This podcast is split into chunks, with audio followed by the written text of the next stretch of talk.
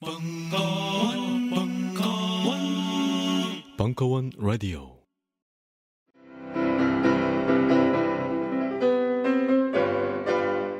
클래식은 너무 멀리 있거나 혹은 너무 가까이 있다.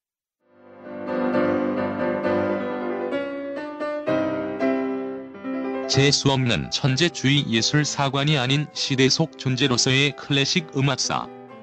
지휘자 겸 피아노 박사의 실연과 함께하는 퍼포먼스형 강좌. 시대 정신과 음악 양식 모두를 아우르는 입체적 이해.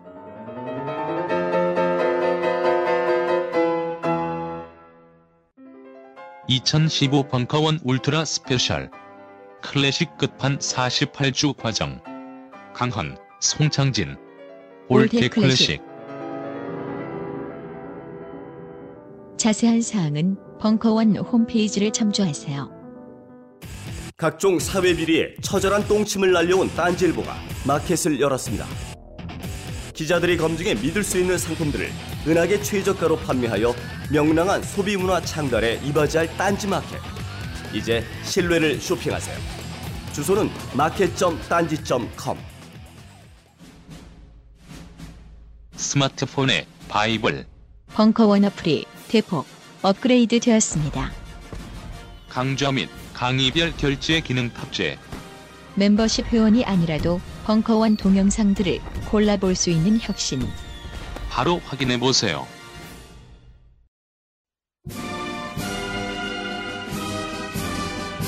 한홍구 교수의 한국 공산주의 운동사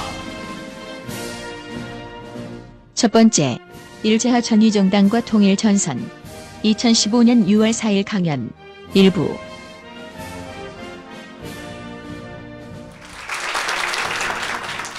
어, 벙커에서 네 차례에 걸쳐서 한국 공산주의 운동사에 대해서 그 강의하게 된 한홍구입니다.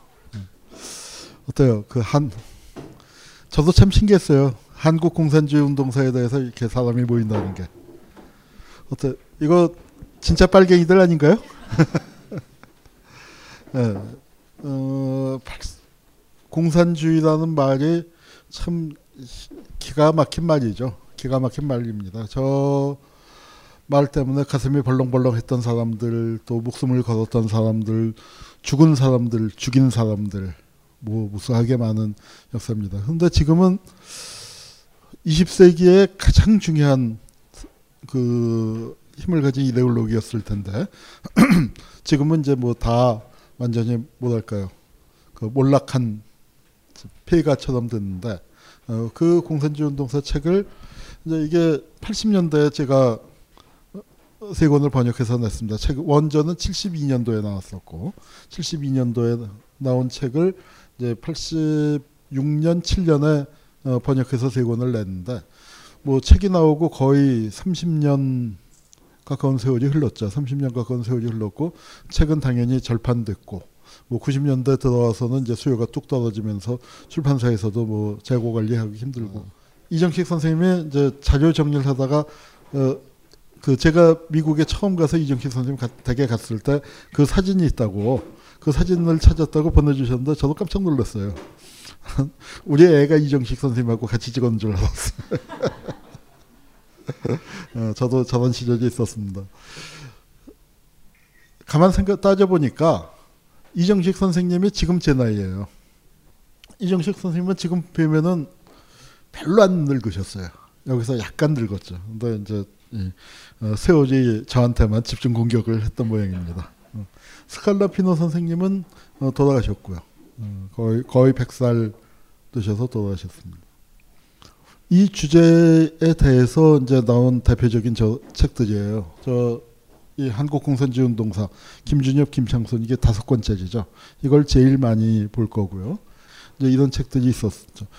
그러니까 이 시대에 그러니까 이 한국 공산주의 운동사 이정식 스칼라피노 책은 뭐 책 나이가 40년이 넘었으니까 72년 사실은 73년에 나왔어요. 책 그 간기에는 72년이라고 되어 있는데 그 자세한 내용은 이정식 선생님이 뒤에서 대담하는 자리에서 이제 말씀하셨는데 책을 내놓고 출판사에다가 넘겼는데 그 7사 남북 공동성명이 나오니까 이 문제는 안 다룰 수가 없다. 그래서 이제 그 인쇄 거의 찍어 놓은 거를 스톱시키고 그 부분을 다시 썼대요. 그러니까 출판사에서는 아주 좋아했겠죠. 그러니까 캘리포니아 대학 출판부 편집장이면은 미국에서는 굉장히 파워가 센 자리입니다. 근데 아주 훌륭한 인격자였는데 막 소리 지르면서 욕을 하더라. 근데 그 욕을 해도 어쩔 수 없다. 뭐 칠산 남북 성명을 안 넣고서 이 책을 낼 수는 없다. 뭐 해서 이제 그 그게 들어가는 바람에 실제 책은 73년에 나왔지만 판권에는 72년이라고 돼 있다고 합니다. 저도 그랬어요. 이제 제가 20대 때 이걸 번역을 했는데 번역을 하면서 맨 마지막에 역자 후기에다 뭐라고 썼냐면은 제가 음치인데 내 노래를 부르고 싶다. 그래도 이렇게 번역만이 아니라 왜냐하면은 이거는 어, 재미동포 학자가 더군다나 상당히 반공적인 입장에서 이게 학문적으로 스칼라십으로서는 아주 뛰어난 책입니다만 입장이 뭐 그 예나 지금이나 뭐 저하고는 좀 잘 안 맞는데 이거를 이제 번역을 했는데 내가 한번 공산주의 운동사를 정리해 보겠다. 제가 이 번역을 솔직히 얘기해서 무지 열심히 했습니다. 이 이분들이 본 사용한 자료를 나도 다 봐야 한다고 생각을 했기 때문에 그 자료를 원 자료를 하나 하나 찾아가면서 읽어 보시면은 그 느낌이 드실 거예요. 그 그냥 영어에서 번역한 게 아니고 뭐 저만 그런 건 아니에요. 제 친구들도 제 친구들도 다 그랬었는데 어, 이렇게 얘기할 수 있을 것 같아요. 이 책의 어떤 챕터보다 우수한 책들은 많이 나왔어요. 예컨대 우리 저 임경석 선수가 쓴 저하고 민청년 활동 같이 했던 친구인데 이 친구가 썼던 이 한국 사회주의 기원 아주 잘 쓴 책입니다. 근데 이건 뭐예요? 기원만. 어? 어, 기원만. 그러니까 앞에 이 책에서 다룬 거에 한 4, 5년 뭐 그 정도만 다뤘어요. 이종석 박사가 쓴 조선노동당 연구. 어, 그뭐 저하고 같이 어, 공부를 했었죠. 그 우리 통일원 장관 지낸 어, 이 양반이 쓴 저 조선노동당 연구 아주 아주 잘 쓴 책이에요. 어, 조선노동당에 관한해서. 그런데 대략 다룬 게 48년부터 뭐 45년 아, 해방 후부터 한 60년대 후반 정도까지 70년 넘어가는 고무렵까지만 다뤘습니다. 그러니까 한 20여 년만 다룬 거란 말이에요. 그러니까 이 책처럼 한국 공산주의 기원에서부터 당시의 북한 정권까지 그 전체 시기를 다 다룬 책은 어, 아직도 없습니다. 그래서 그게 어, 저로서는 이제 유감이죠. 번역자이기 때문에 이 책에 대해서 아, 좋은 책이라고 선전도 해야 하지만 또 한편으로는 이 책을 넘어 우리 세대의 어, 사명이었고 우리가 반드시 하겠다 그렇게 맘먹었었는데 그렇습니다. 저도 이 김일성 빨치산만 갖고 이 책의 한 챕터쯤 해당하는 거기서도 김일성 얘기도 다 쓰질 못하고 그 중에서 민생단 사건이라는 그 특별한 주제들만 잡아서 박사 논문 쓰고 그 다음에 돌아와서 귀국해 갖고는 공산주의 운동사를 별로 못했습니다. 저도 박정희 전두환 시대 중심으로 했지. 그러다 보니까 이 책이 이제 이 책을 다시 내는데 하여튼 감회가 새롭더라고요. 자, 이 공산당 선언이에요. 막스. 공산당 선언이 어, 해방 후에 이렇게 우리말로도 나왔었습니다. 찢어진 책인데 어, 제가 갖고 있는 책 책인데 표지가 찢어져서 깨끗한 책을 못 구했습니다. 이렇게 하여튼 그 이 공산당 선언이 한국에서도 나왔었죠. 40년대. 그런데 어떻게 됐어요? 이제 공산주의자들 어떻게 됐습니까? 다 잡혀주겠죠. 다. 다 죽임을 당했습니다. 그 얘기는 이제 해방 후 얘기하다 하겠고요. 자, 그리고 이제 다시 한국사에서 공산주의를 좀 읽을만 하게 되는 그 시점. 자기를 사회주의자라고 주장하는 사람들이 나오기 한 시작한 시점. 아, 얼마나 삥삥 돌아왔습니까? 40년 넘게 걸린 거예요. 45년에서 50년쯤에 이제 한국 전쟁 나면서 다 깨졌잖아요.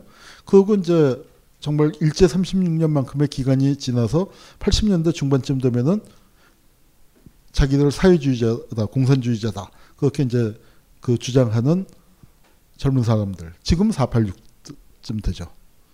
어, 제가 486보다 조금 몇 해 위인데 우리 세대만 해도 감히 그렇게 못했는데 이제 486쯤 되면 음, 간탱이가 부은 거예요. 간탱이는 어떻게 붙습니까? 비슷한 놈이 많을 때 붙죠. 우리 때만 하더라도 그런 생각을 갖고 있는 사람도 어디 가서 어, 자기는 빨갱이다, 자기는 사회주의자다 그런 얘기 못했습니다. 그런데 80년대쯤 되면 됐어요. 그걸 막 하게 됐는데 어떤 일이 벌어졌습니까? 베를린 장벽이 무너졌어요. 이건 미치고 한장할 노릇입니다. 아, 어느 날, 뭐, 장벽 앞에 사람들이 모여서 좀 데모 하나 보다. 근데 그때 우리는 사회주의에 대해서 환상을 갖고 있었죠. 뭐 모순이 관료주의 모순이나 그런 것들이 발생하긴 하겠지만 그 체제가 진정으로 그 인민들에 의해서 사랑을 받고 있고 이것이 우리가 갖고 있는 자본주의 체제를 이 모순을 해결해 줄 수 있는 뭐라고 할까 만병통치약 마스터키 응? 이 모든 문제의 마스터키 그렇게 생각했는데 어 여기서 데모가 나는 거예요. 그러니까 맨 처음에 시작은 천안문이었습니다. 천안문 사태를 볼 때 우리는 그렇게 얘기했죠. 역시 사회주의 국가는 다르다. 아, 우린 광주를 겪고 그게 89년이었으니까 광주 겪고 9년이었잖아요. 우리 어떻게 했어요? 이, 그러니까 그냥 들어서 데모 조금 한다고 공수부대도 투입해서 짓밟고 뭐 사람들 찔러 죽이고 뭐 하고 하니까 시민들이 다시 봉기를 세게 했고 봉기 세게 한 거 어떻게 했습니까? 탱크 몰고 와서 짓밟아 버렸잖아요. 그런데 이건 뭐 한 한 달쯤 이렇게 천안문 광장에 모여서 그러니까 으쌰으쌰하고 데모를 하는데 그냥 내버려 두는 거예요. 그냥 게, 계속 그러니까 학생들 숫자가 점점 불어나고 막 거기서 농성하고 우리는 어땠습니까? 80년대, 70년대, 80년대 광장 같은데 아스팔트 밟기만 하면 징역 1년이었어요. 근데 그 촛불 시위 때 미선이 효순이 촛불 시위 그 요번 요번 촛불 말고 그때 10만 인파가 저 시청 앞에 모인 걸 보고 한겨레에다가 글을 썼습니다. 이게 징역 10만 년치다. 야 민자가 좋긴 좋구나. 뭐 이제 그렇게 했는데 천안문 광장에서 이제 이건 뭐 우리가 2000년 21세기에 들어서 얘기고 천안문 광장에 사람들이 모였는데 아, 중국 공산당 한 거니까 역시 인민의 지지를 받는 사회주의 정권은 뭐가 달라도 달라다. 근데 어떻게 됐어요? 며칠 동안 그러더니 뭐 그래도 제법 오래 했어요. 한 달 한 달 가까이 했나?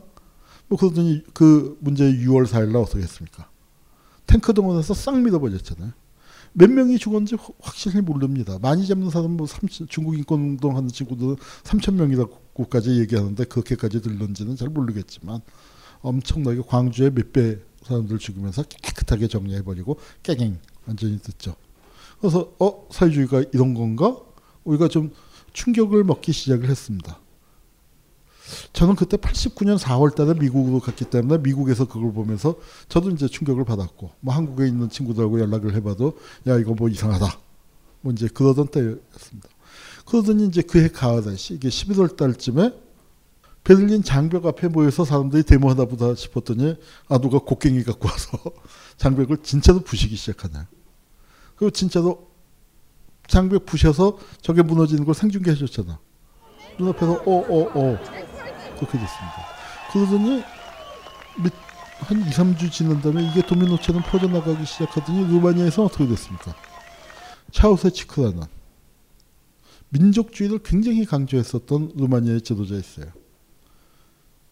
그 사람을 별장에서 잡아다가 그냥 생중계로 쏴 죽이더라고. 그 동고가 무너지는 거를 뭐라고 불렀냐면은 unplugged revolution. 그러니까 이 이제 이 노트북에 배터리가 있으니까 그렇지만 뭐 텔레비 같은 거 한참 뭐 재밌게 나오고 있는데 코드 뽑아버리면 어때요? 딱 멈추는 것처럼 그렇게 됐습니다. 완전히 체제가 동작 그만 상태로 KGB나 뭐 그 비밀 경찰이 어, 쫓아다니면서 도청하고 사찰하고 있었던 게 고문서 있는 그대로 그대로 몇 시간 전에 뭐 했다 하는 것까지 남아있는 그 상태에서 체제가 딱 멈춰버리는 그런 황당한 일이 벌어졌습니다. 모든 사람이 다 황당했죠. 그거는 반공주의자도 황당했고 공산주의자들도 황당했고 인민들도 황당했을 겁니다. 그 체제가 저렇게 쉽게 무너질 거라고는 아무도 생각을 못했으니까요. 그러더니 한 2, 3년 지나더니 소련 공산당이 해체됐어요. 소련 연방이 해체됐죠. 소련 연방이. 예. 소련의 태동과 해체가 20세기의 최대의 사건이라고 많은 학자들이 얘기를 합니다. 2차 대전보다 더 중요한 게 러시아 혁명이라고 얘기를 하죠. 자, 연방이 붕괴됐고 소련이 저렇게 무너질 때 비슷한 시기에 뭐가 됐어요? 소련 공산당사 완간. 네, 일곱 건짜리 소련 공산당사가.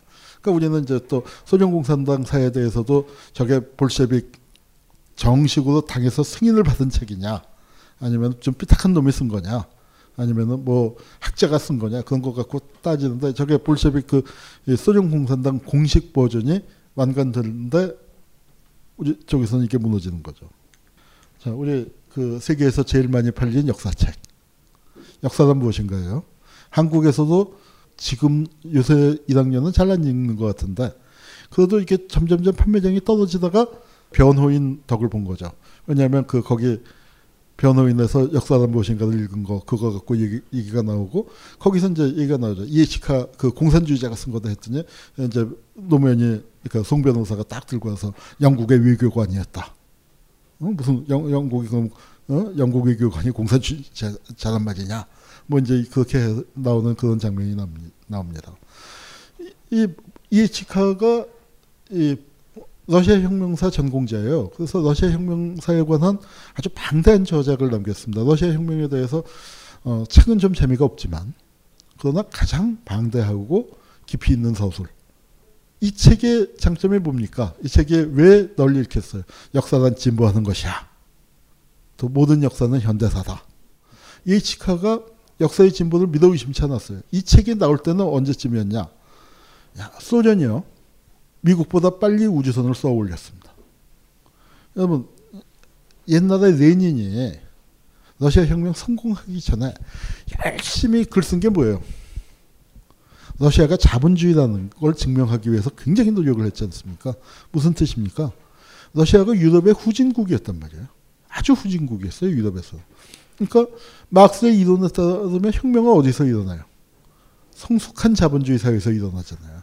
자본주의가 성숙해야 녹익어야 혁명 사회주의 혁명이 일어날 수 있는 건데 러시아 후발 자본주의 저거 뒤쳐져 있단 말이에요.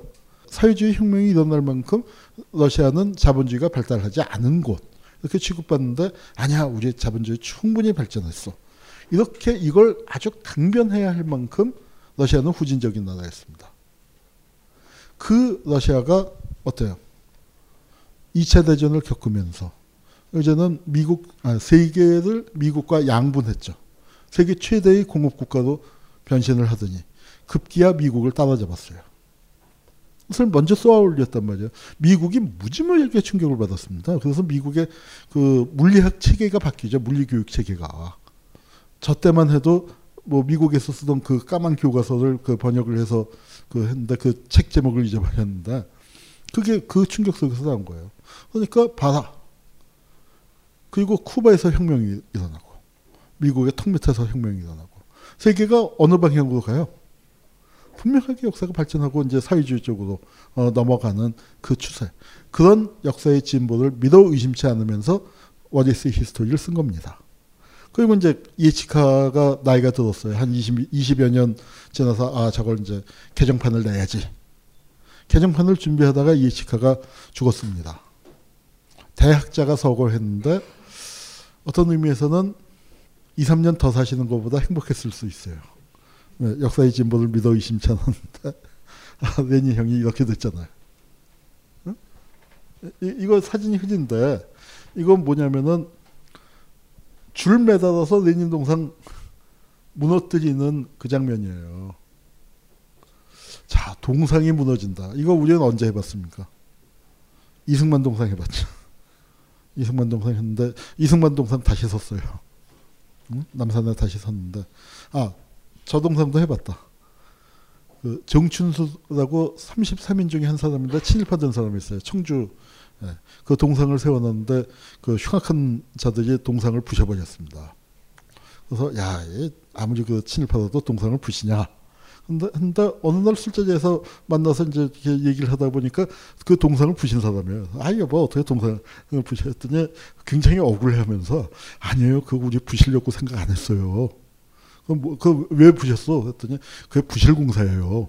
동상이. 그래서 자기들은 뭐냐면은 이거를 철거, 당연히 철거 계획은 있는데 철거 운동을 해서 1년 뒤에 부시겠다. 그동안에 시민들에게 알리고 그 뭐 하고 다 그렇게 하고서 상징적으로 밧줄만 걸었대. 어, 밧줄만 걸고 그다음에 잘 걸렸나 하고 이렇게 한번 그냥 살짝 당겼는데 오 동상이 자, 넘어오더라 이거예요. 그래서 자기는 정말로 그, 그 그날 가서 선언문만 읽고 뭐 그렇게 할 계획이었고 그냥 지나가다가 이게 밧줄 한번 잡아 당긴 죄도 어, 감옥 가서 1년쯤 있었다고 무지 억울해하는 거예요. 하여튼 레닌이 이렇게 됐습니다. 그랬더니 미 국무성에 근무하던 일본인 관료가 관료이자 철, 뭐 자칭 철학자가 역사의 종언, 역사는 끝났다. End of History를 이제 이제 뭐 자유민주주의밖에 사, 인류의 사상적 발전은 자유민주주의로 완성된 것이고 공산주의의 도전은 이제 완전히 땡친 거고 그건 어떤 해결 철학적인 세계관 속에서의 어떤 역사의 진전 발전. 그거는 이제 땡 끝났다 이데올로기 싸움은 이제 땡 끝났다 해서 아주 대히트를 쳤죠. 그런 걸 보던 20대에 갓발갱이가 된 사람들은 어떤 마음이었을까요? 한국의 운동권들. 막 자기가 이상이라고 추구했고 분단된 조국과 억눌린 민중들의 이 고통을 한 큐에 날려줄 수 있는 만병통치약이라고 우리가 믿어 의심치 않았던 공산주의 사회주의가 완전히 바닥에 떨어졌을 때 그때 20대 초반 30 20대 30대의 젊은이들은 어땠을까요? 저는 그때 미국에 가 있었어요. 미국에 가 있었지만 뭐 그리고 또 저는 그렇게 뭐 나를 사회주의자라고까지 생각하진 한 적은 별로 없었지만 자 이 그 하종강 그리고 저 위에는 하승창이라고 두 하씨가 라디오 프로그램을 하다 했을 때 얘기를 하종강 선배가 썼습니다. 이게 잘안 보이시죠? 우리 우리가 우리 한때 우리 시대에 많은 젊은이들이 레닌주의자인 적이 있었다. 적을 거꾸로 틀기 위한 가장 효과적인 무기였으니까. 그러나 그 적이 바뀌고 이제는 무기가 무기도 바뀌어야 한다는 것을 깨달았을 때 이상을 환영으로 바꾸어 불러야 한다고 깨달았을 때 많은 젊은이들은 하룻밤에 한 양동이씩 눈물을 흘려야 했다. 그리고 그 흔적은 이 땅 많은 젊은이들의 가슴에 평생 동안 그 떨쳐버릴 수 없는 업으로 영원히 남았다. 자 한편에서는 이제 그 막스는 죽었다 그러지만 이제 그런 얘기 많이 했던 이른바 뭐 포스트 모더니즘 뭐 해체주의 그런 거 했었던 대가인 그 데리다가 자크 데리다가 아니다. 마르크스의 비판 정신으로 우리는 돌아가야 한다. 마르크스의 환영 유령이라는 또 책을 쓰고 그러면서 고통받는 자들을 위한, 위한 새로운 인터내셔널. 즉 어때요? 자 공산주의 실험실은 폭파됐습니다. 그런데 공산주의 실험실을 필요로 했었던 이 자본주의 모습은 어때요? 여전히 존재하죠. 공산주의가 무너진 다음에 세상에 뭐가 됐어요? 신자유주의 세계가 돼버린 거죠. 신자유주의가 기승을 부리는 그 세상에 우리는 살고 있습니다. 그런데 대중들은 어때요? 더 고통받게 됐죠. 왜? 그전엔 자본주의 사회에서 사회복지 왜 했습니까? 안 하면 혁명이 일어날 것 같으니까. 사회주의 국가가 아, 거긴 복지가 센, 센 복지잖아요. 전 국민 평균 마이카 시대였잖아요. 물론 동독의 마이카라는 게 차가 안 좋죠. 가다가 잘 쓰고 모양도 디자인도 하지만. 근데 그건 뭐냐면 전 국민의 마이카예요. 자, 평균 소득 내면 우리가 훨씬 높을지 모르죠. 근데 그건 왜? 여기 이건희 되려다가 우리 소득 평균 내면 어때요? 우리 최소한 천억씩은 나옵니다. 어? 우리 뭐 그런 장난 빼고 실질적으로 국민들의 진짜 평균적인 생활 수준. 여러분 우리 우리나라 지금 어떤데요? 우리 평균 소득 말고 요즘 이제 그 개념을 많이 씁니다. 쓰기 시작을 했는데 중위 소득이라는 개념이 있어요. 여러분이 한번 내가 중위 소득보다 아래인가 위인가 한번 생각해 보세요. 자, 어떨까요? 우리 중위 소득이 얼마냐 하면 연봉 1600이에요. 1660인가 70이에요. 경제 활동 인구가 1900만인데 중위 소득이 게 뭐냐면 1900만 중에서 950만 번째가 버는 돈. 정말 중간이 버는 돈. 근데 그게 그거밖에 안 돼요. 그러면은 얼마쯤 되면 130, 140 정도죠. 월. 왜 그, 그렇게 됐을까요? 자본주의의 망아지 같이 뛰는 자본주의를 견제할 모든 게 사라졌기 때문에. 자, 그러니까 이제 다시 뭐 피케티도 도 나오고 점령하다도 나오고 동구의 사회주의는 무너졌지만 한국은 여전히 대중운동이 살아 있었고 노동운동이 살아 있었던 이게 뭐 이렇게 하더니 이제 민주노총도 만들게 되고 자 그런데 지금 현재 한국의 노동은 어떨까요? 노동자들의 형편. 아이고 여기 지난 대선 때죠. 대선 끝나자마자 대선 때 여러 군데 고공농성 올라갔습니다. 그래도 문재인이 이기면 혹시 자기네 기업, 자기네 회사 그 노동 문제도 풀릴 수 있지 않을까 하는 기대를 갖고 그런데 박근혜가 당선되니 어떻게 해요? 내려올 수도 없고 안 내려올 수 없다 하다가 몸상에서 한 200일, 300일 가까이 있다가 200일씩 있다가 다들 뭐 어쩔 수 없이 내려왔죠. 한진중공업의 최강서라는 사람은 아마 세상이 바뀌고 대통령이 바뀌고 그러면서 자기들 문제가 풀릴 것을 굉장히 기대했었던 모양이에요. 아주 씩씩하고 튼튼했던 사람인데 자살했습니다. 그리고 그 이게 근데 자살하게 된 이유가 뭐냐면 선배가 압류 문제예요. 선배가 압류. 아 노동자가 파업 좀 했다고. 태어나서 듣도 보지 보도 못한 돈이 어, 돈그 58억이 어, 저 선배가 압류가 떨어졌거든요. 야 진짜 로 노동 가치설이 노동자 노동의 가치가 이렇게 높은 줄 몰랐어요. 며칠 파업했더니 58억이야. 노동자가 기계를 멈추 며칠 멈췄더니 막스가 살아 돌아오면 깜짝 놀랄 일입니다. 자기가 계산한 것보다 노동의 가치가 어마어마하게 되고 있잖아요. 이제 옛날 얘기도 가보죠. 일제시대 이제 들어가네요. 자, 이게 독립선언서예요. 글씨가 흐립니다만. 뭐 다, 고등학교 때 다 배우셨죠. 아, 신천지가 안전하 정계되도다. 위력의 시대가 거하고 도의 시대가 내하도다. 최남선의 아주 명문입니다. 최남선이 비록 나중에 이상해졌지만 이, 이거는 명문이죠. 자 여기서 신천지가 안전하 정계되도다. 그 신천지가 뭐예요? 아 이게 러시아 혁명 이후에 새로운 세계의 그 기운을 얘기하는 겁니다. 우리 3.1운동도 러시아 혁명의 어, 자장 안에서 일어난 거죠. 이 아저씨 누굽니까? 오도로 윌슨. 민족 자결주의. 그래서 우리가 민족 자결주의에 많이 혹했죠. 3.1운동 때도 또 기대를 했던 것도 사실이고. 그런데 거기서 민족 자결주의는 뭐예요? 그 민족 자결주의는 연합국의 폐, 연합국의 그러니까 패전시킨 독일, 오스트리아, 헝가리 그쪽의 식민지한테만 적용되는 얘기예요. 우리 해당 사항 없습니다. 왜 일본이 연합국 측에 섰기 때문에 승전국이에요. 베트남도 승전국이 프랑스 식민지였기 때문에 해당 사항은 없었죠. 그래서 우리는 그 파리 강화회의 갔다 어때요? 문전박대 당하고 그렇게 된 거죠. 자, 그때 어, 이게 김규, 김규식 박사예요. 김규식 박사가 이제 파리 강화회의 갔다가 그 문전박대 당한 거죠. 자, 이게 이제 코민테른이라는 게 만들어졌습니다. 코민테른. Communist International이에요. 줄여서 코민테른이라고 하고 우리말로는 국제공산당. 그 국제공산당이 만들어졌고 이 쇠사슬 깨는 거. 막스 표현을 빌면 잃어버릴 것은 쇠사슬밖에 없잖아요. 그 쇠사슬 깼나요? 아직도 이 비정규직을 표현할 때 이렇게 쇠사슬로 아직도 그리고 있습니다. 인류의 몇 년의 시담이었죠? 뭐 러시아 혁명이 17년이니까 거의 100년 돼가죠. 그 100년의 실험의 실패의 결과 쇠사슬이 더, 더 세게 채워졌어요. 전에는 어때요? 비정규직이라는 거 한국 사회 비정규직 언제 들어왔습니까? 동구 무너지고 난 다음에 들어온 거예요. 정확하게 얘기하면 87년 노동자 대투쟁 이후. 노동자 대투쟁 때 기가 살아서 이제 막 진전이 되는 것 같은데 우리 국내에서는 이게 문제가 뭐냐면 한국 시계하고 국제 시계가 달리 가요. 거꾸로 가서. 그게 좀 맞춰주면은 좋았을 텐데. 우리는 노동운동이 막 진전을 하려는데 외국에서 사회주의가 무너졌단 말이에요. 아, 그 동구가 무슨 상관이냐? 그렇게 생각할 수 있지만 지내놓고 보니까 상관 많아요.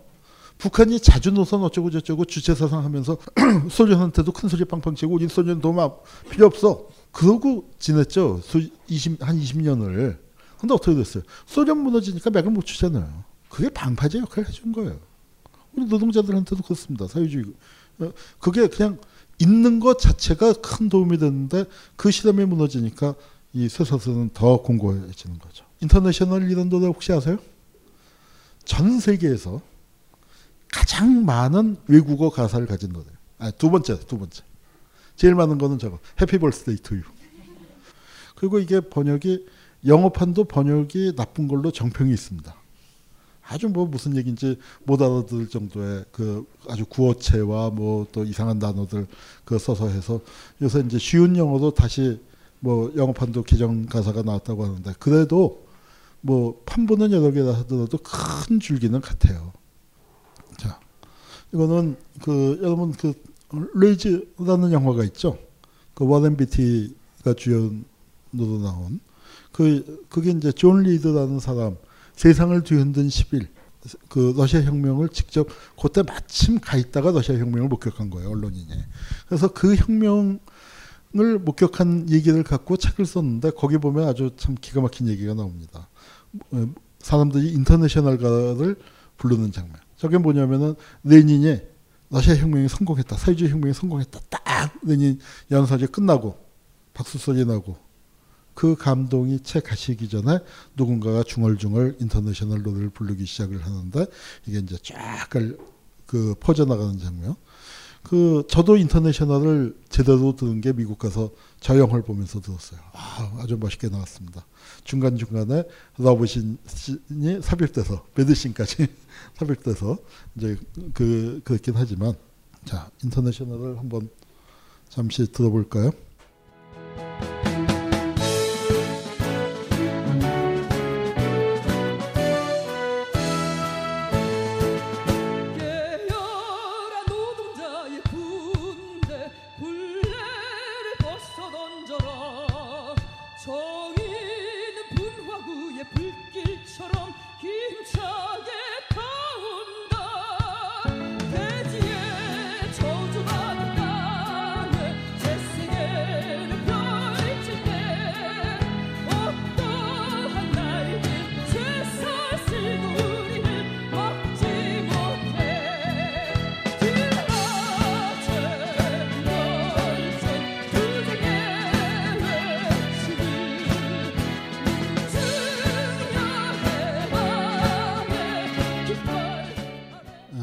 국가도 4절까지 잘안 부르는데 어, 이- 오래간만에 인터내셔널을 다 어, 들어봤습니다. 예, 최도훈 씨라고 민중 가수 어, 분이 부른 노래인데 참 좋아요. 어, 어, Land and Freedom에 나오는 장면입니다.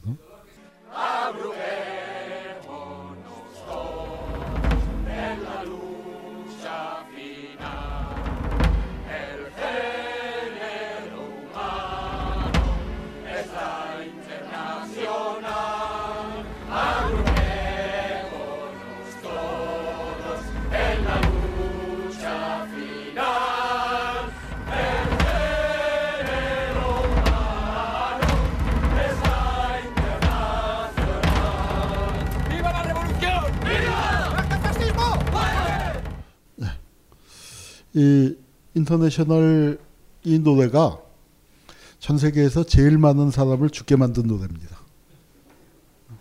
수많은 사람들이 이 노래를 부르면서 어, 정말 그 혁명이 기다 났었고 또 죽은 사람들을 위해서 이렇게 아까 저 Land Freedom에서도 그 동지들을 위해서 그 불렀었던 노래죠.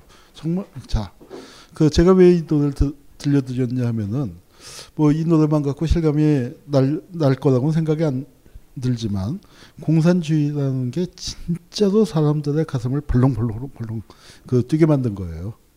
목숨을 걸고 뛰어들 만큼. 그리고 전 그 노래를 같이 부를 수 있는 그 사람을 만나는 것만으로도 저게 인터내셔널입니다. 왜? 가사가 거의 비슷해요.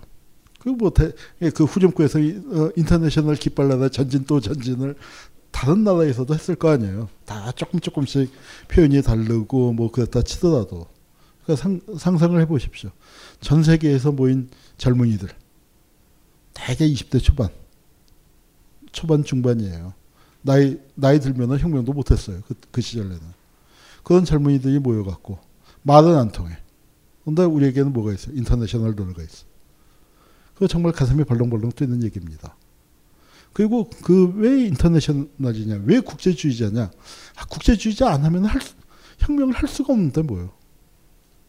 제국주의는 얼마나 힘이 세요. 그 힘- 힘이 세니까 우리가 먹혔잖아요. 연대는 왜 해요? 힘 약한 놈이. 힘센 놈하고 싸우려면 하는 거죠. 그런데 그, 거기서 무슨 연대가 필요해요? 국제적 연대가 필요한 거예요.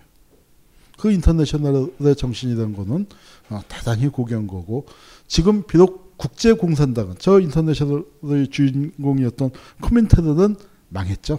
해체됐고 소련 종주국 해- 소련도 망했지만 어때요? 고통받는 민중들이 국제적으로 손을 잡을 필요가 있어요 없어요? 그게 있다면 인터내셔널은 살아있는 겁니다. 그 국제주의라는 저게 환상일지 모르지만 그리고 여태까지 제대로 국제주의를 위해서 못 맞췄던 사람들 항일 빨치산 얘기나 아니면 북한 얘기할 때 국제주의 문제 다시 또 나올 겁니다. 다시 나올 거지만 그 우리가 정말 깊이 있게 그 생각해봐야 할 주제예요. 자 이것도 제국주의 타도 만세, 약소민족 해방 만세. 광주 학생운동 당시에 어, 이화여고보 학생들이 만들었던 깃발이라고 합니다. 이제 이런 모양의 깃발인데 어, 제국주의 타도 뭐 그런 얘기를 하는데 제3세계 민족해방운동이 기본적으로 반자본주의적인 성격을 띨 수밖에 없었다. 그거 굉장히 중요한 얘기입니다.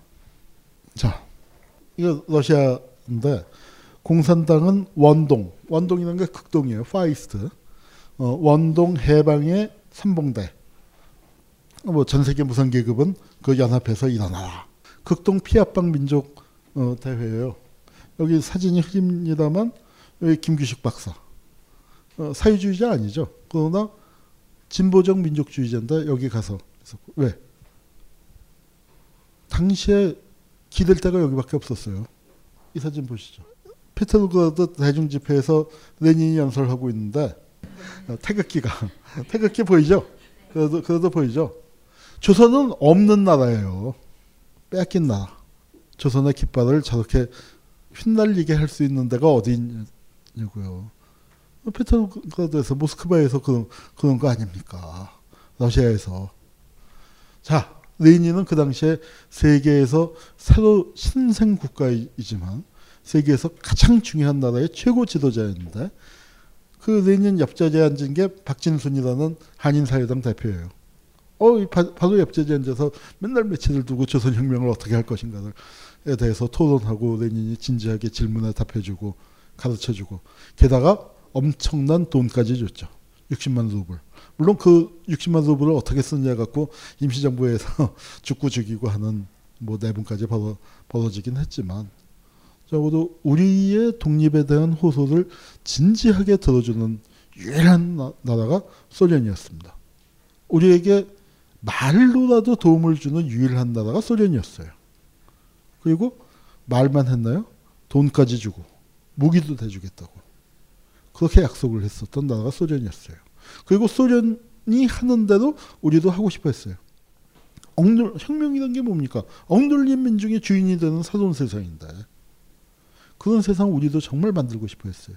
정신적인 격려뿐만 아니라 우리의 꿈과 희망이었고 게다가 물질적 지원까지 해주는 해주고 있고 그리고 선생님으로 너희들도 이렇게 하면은 이길 수 있을 거야.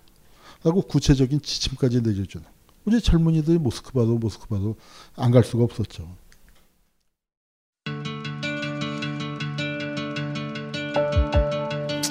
여러분들 좀 더 즐겁게 남은 여러분의 인생 동안 단 몇 초라도 더 즐거움을 기쁨을 가질 수 있는데 조금이라도 도움이 되었으면 합니다.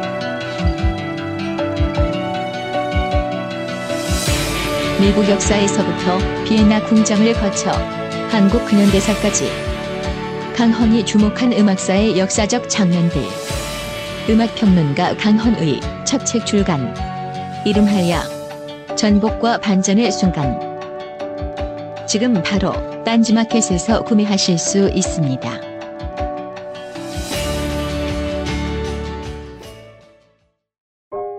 우리는 생각했습니다. 실외는 가까운 곳에 있다고.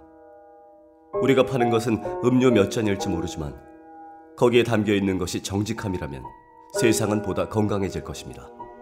그래서 아낌없이 담았습니다. 평산네이처, 아로니아 친, 친, 친. 지금 딴지마켓에서 구입하십시오. 안녕하세요. 용산에서 가장 믿음 가는 조립 PC 전문 업체 컴스테이션의 이경식입니다.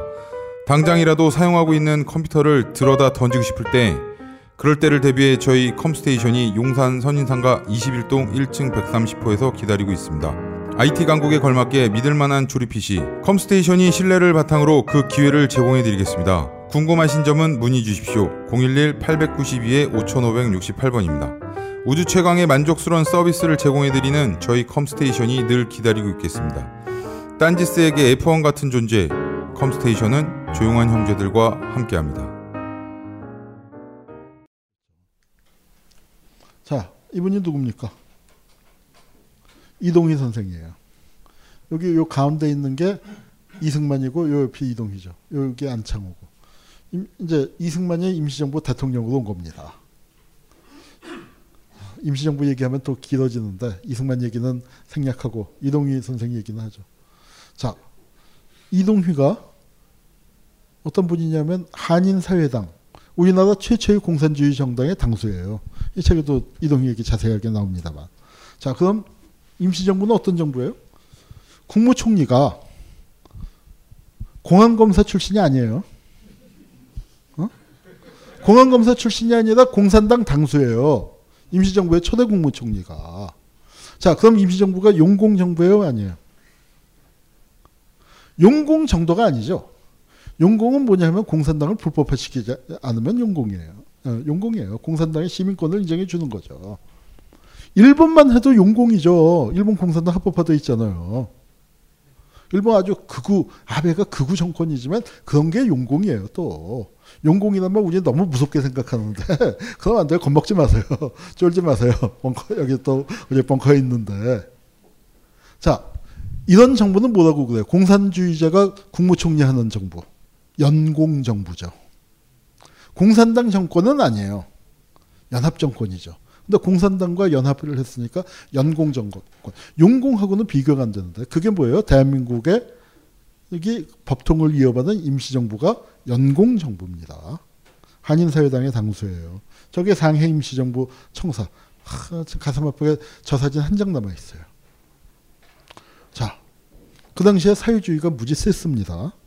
어, 시대에 민감한 젊은이라면 다 사회주의. 지주집 자식도 상관없습니다. 아 그리고 원래 우리나라는 지주들이 사회주의 많이 했어요. 어, 지주들이. 저는 그거를 어, 그 한번 꼭 쓰고 싶은 글 중에 하나예요. 양반 빨갱이 얘기. 백정 출신들, 머슴 출신들보다 지주 출신들이 많았습니다. 제 가설 중에 하나는 뭐냐면은 그게 조선시대판 노블리스 오블리주였다. 음. 그리고 또 유학 성리학의 공산주의 쪽하고 그 좀 비슷한 정서적으로 비슷한 측면이 있어요. 대동사상 공산주의도 해석해도 아주 훌륭하게 쓸수 있고 그 다음에 선명한 계보 아, 성리학에서 누구의 항맥을 잇고 뭐 하는 거 따지는 거 뭐 그런 거 뭐 여러 가지 있습니다. 그리고 그 다음에 또 뭐예요? 정치학습 좋아하잖아요. 저 공산주의사에서 맨날 사상 교육 하잖아요. 유교는 민중들 교화시키는다고 향약도 하고 기도 하고 뭐 다 하잖아요. 뭐 좀 비슷한 그 부분들도 있었던 것 같아요. 자, 이게 이제 조선공산당 사건이라는 게 터졌을 때, 이거 이제 재판 끝나고 이제 호해죠. 자, 이거는 뭐냐면은 그 60만세 운동 때예요. 산하는 의구한데 옛과 같은데 왕소는 하척이 어디로 가셨나이까? 좀 마지막 황제였던 순종이 돌아가셨을 때. 3.1운동만큼은 아니었지만 3.1운동의 의미가 뭐냐면 조선 사람들의 마음에서 조선이 진짜로 망한 겁니다. 1910년 강제 병합은 법적으로 망한 건지 몰라도 조선 사람들 마음에서 조선이 죽지 않았거든요. 근데 고종 황제가 돌아가신 게 조선이 망한 거예요.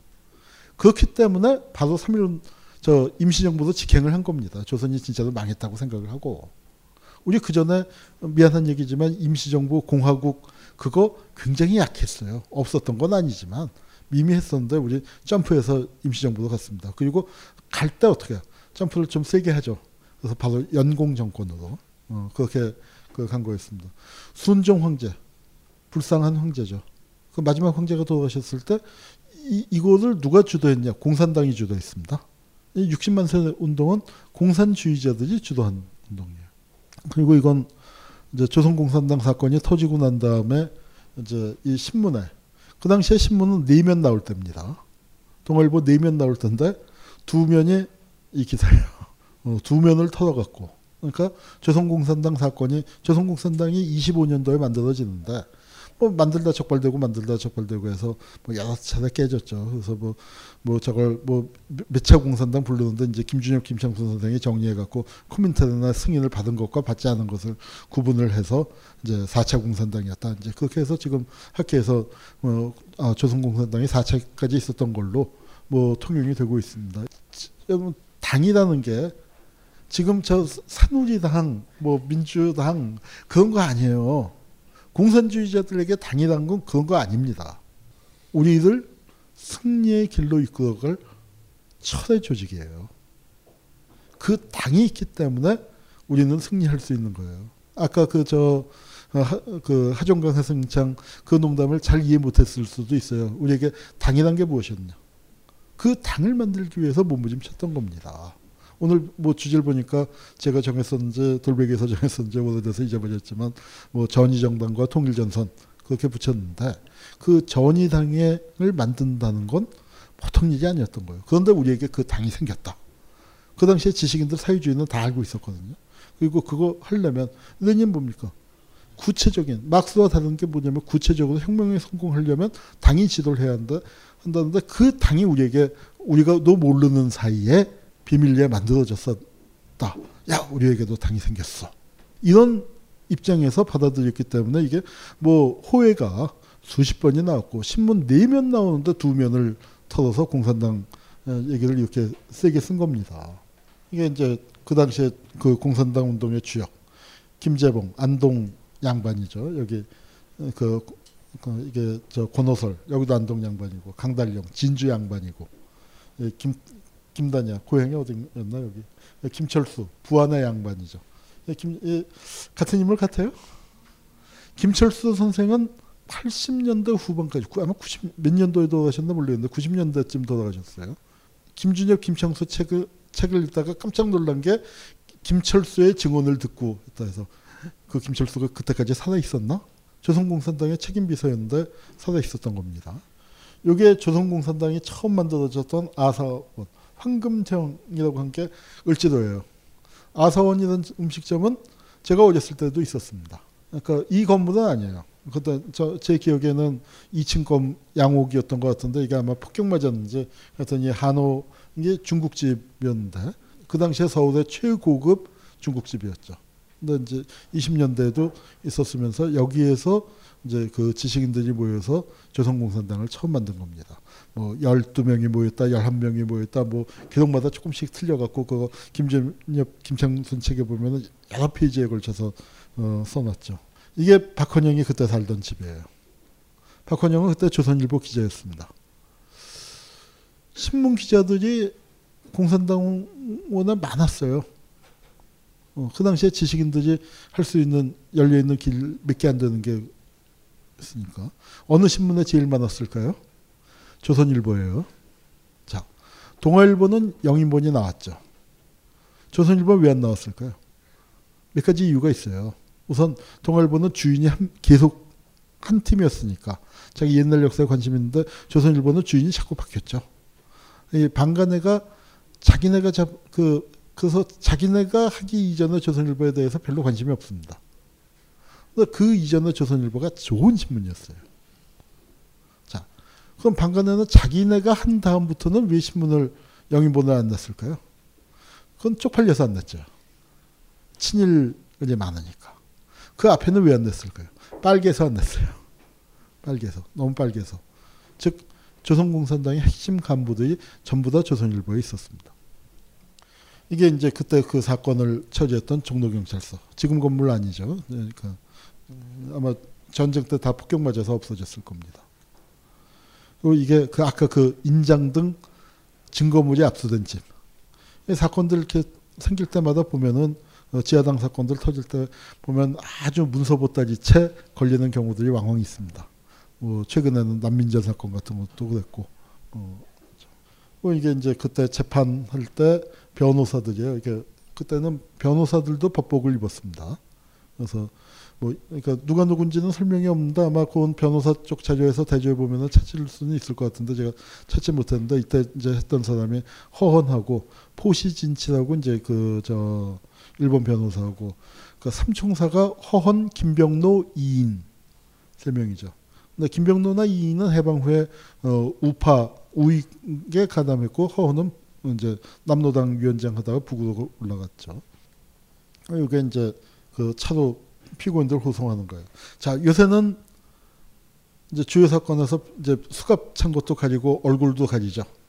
어, 인권 보호 위해서 일본 인권 보호 선구자였네요. 얼굴 안 보여주는. 예? 어, 저- 저거는 왜 씌웠을까요? 피고인들을 그로테스크하게 보이도록 일부러 니들도 죄지면 저, 적골난다 하는 식으로 저렇게 이제 그 용수라고 합니다. 지금도 서대문 형무소에 그 역사관에 가면은 거기 진열장에 들어 있어요. 자 조선공산당 사건 재판이 열린다니까 군중들이 이 피고인들 압송되는 거 보려고 길, 길거리에 이렇게 늘어선 거예요. 그만큼 관심 초 당대 최고의 관심이 쏠린 사건이었습니다. 이거는 재판에 이제 열심히 가서 저 방청권 받아갖고 갔는데 재판이 한 명 뭐 한 한 15분쯤 20분쯤 물어보더니 재판이 끝나서 툴툴거리면서 나오는 장면입니다. 어때요? 여성들도 많이 갔죠. 이게 이제 조선공산당 사건 판결문이에요. 피고인이 이만큼이니까 이게 무지 긴 거 아닙니까? 신문 그러니까 뭐 거의 그 전면을 다 쓰다시피 밑에 광고 있고. 근데 이거를 다섯 번에 걸쳐서 이 조선공산당 사건 판결문을 실었어요. 근데 조선공 그 매번 거의 매번 그렇습니다. 뭐 예심 결정서, 판결문 이런 것들을 그 신문에 실을 만큼. 그러니까 지금은 어때요? 주요 사건 뭐 판결문 안 실죠? 이석기 뭐 그거 지면이 훨씬 늘었잖아요. 훨씬 늘었는데도 뭐 헌법재판소 결정문도 유지만 실었죠. 만주에는 국내에는 공산당 조직이 깨- 깨졌지만 만주에는 공산당 조직 남아 있었어요. 이거는 다음 시간에 김일성 얘기할 때 좀 자세하게 했겠지만 그거 토벌하기 위해서 군대가 1,500군대가 동원돼서 돼 있었다. 그죠. 그리고 이게 이제 그 어디냐 하면은 이게 연희고지 아닌가 모르겠어요. 그 백사고지죠, 백사고지. 그러니까 연희동 뒷산인데 여기서 그 공산당이 회합을 많이 했다. 그래서 이제 동아일보에 크게 넣었던 거고요. 자, 이건 이제 통일전선 신간회. 이 중에 공산당원은 거의 없어요. 정춘수가 아까 그 저 동상 무너졌다는 정춘수고.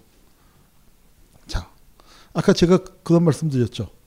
한국 시계하고 국제 시계가 안 맞았다고. 신간회가 대표적이에요. 신간회가 뭐냐면 통일전선이라는 게 자, 민족 단일 전선이라고도 부르고 민족 유일 당이라고도 부르고 또 이제 이론적으로 따지면 당이냐 전선이냐 파티냐 프론트냐 파티는 좀 더 전위 정당적인 성격이 있는 거고 야, 이 민족주의자가 어떻게 대, 노동 대중의 전위가 될 수 있냐? 그러나 우리가 함께 손잡고 싸울 수는 있어도 전이란 건 대중을 지도하는 임무인데 민족주의자하고 함께 싸우는 거죠. 우리가 민족주의자 지도를 왜 받아? 젊은 자익들은 또 그렇게 생각하는 겁니다. 그러나 같이 가야 할 사람들. 자, 이건 이제 그 목표가 그 뭐 설명하는 방법이 여러 가지예요. 자, 우리가 왜 같이 가야 하느냐? 저놈들은 부르주하고 우리는. 야, 부산에 가려면 대전을 거쳐가야지. 어, 그렇잖아요. 경부선 타고 가면 대전역 통과하니까. 그러니까 쟤네는 대전까지는 같이 가야 할 거 아니야. 우리가 일본 제국주의에서부터 해방될 때까지 쟤네 같이 가야지. 그 다음에는 어떻게 하냐. 뭐 기차에서 밀어, 밀어버리든지. 뭐, 그거는 그 다음 얘기고. 지금 현재는 우리는 같이 가야 한다. 손잡고 가야 한다. 이제 이거예요. 근데 같이 가는데, 이거 뭐 기차에다 비유하면 쟤네는 1등석 타고 우리는 입석 타고, 어? 그거 별로 기분 안 좋죠.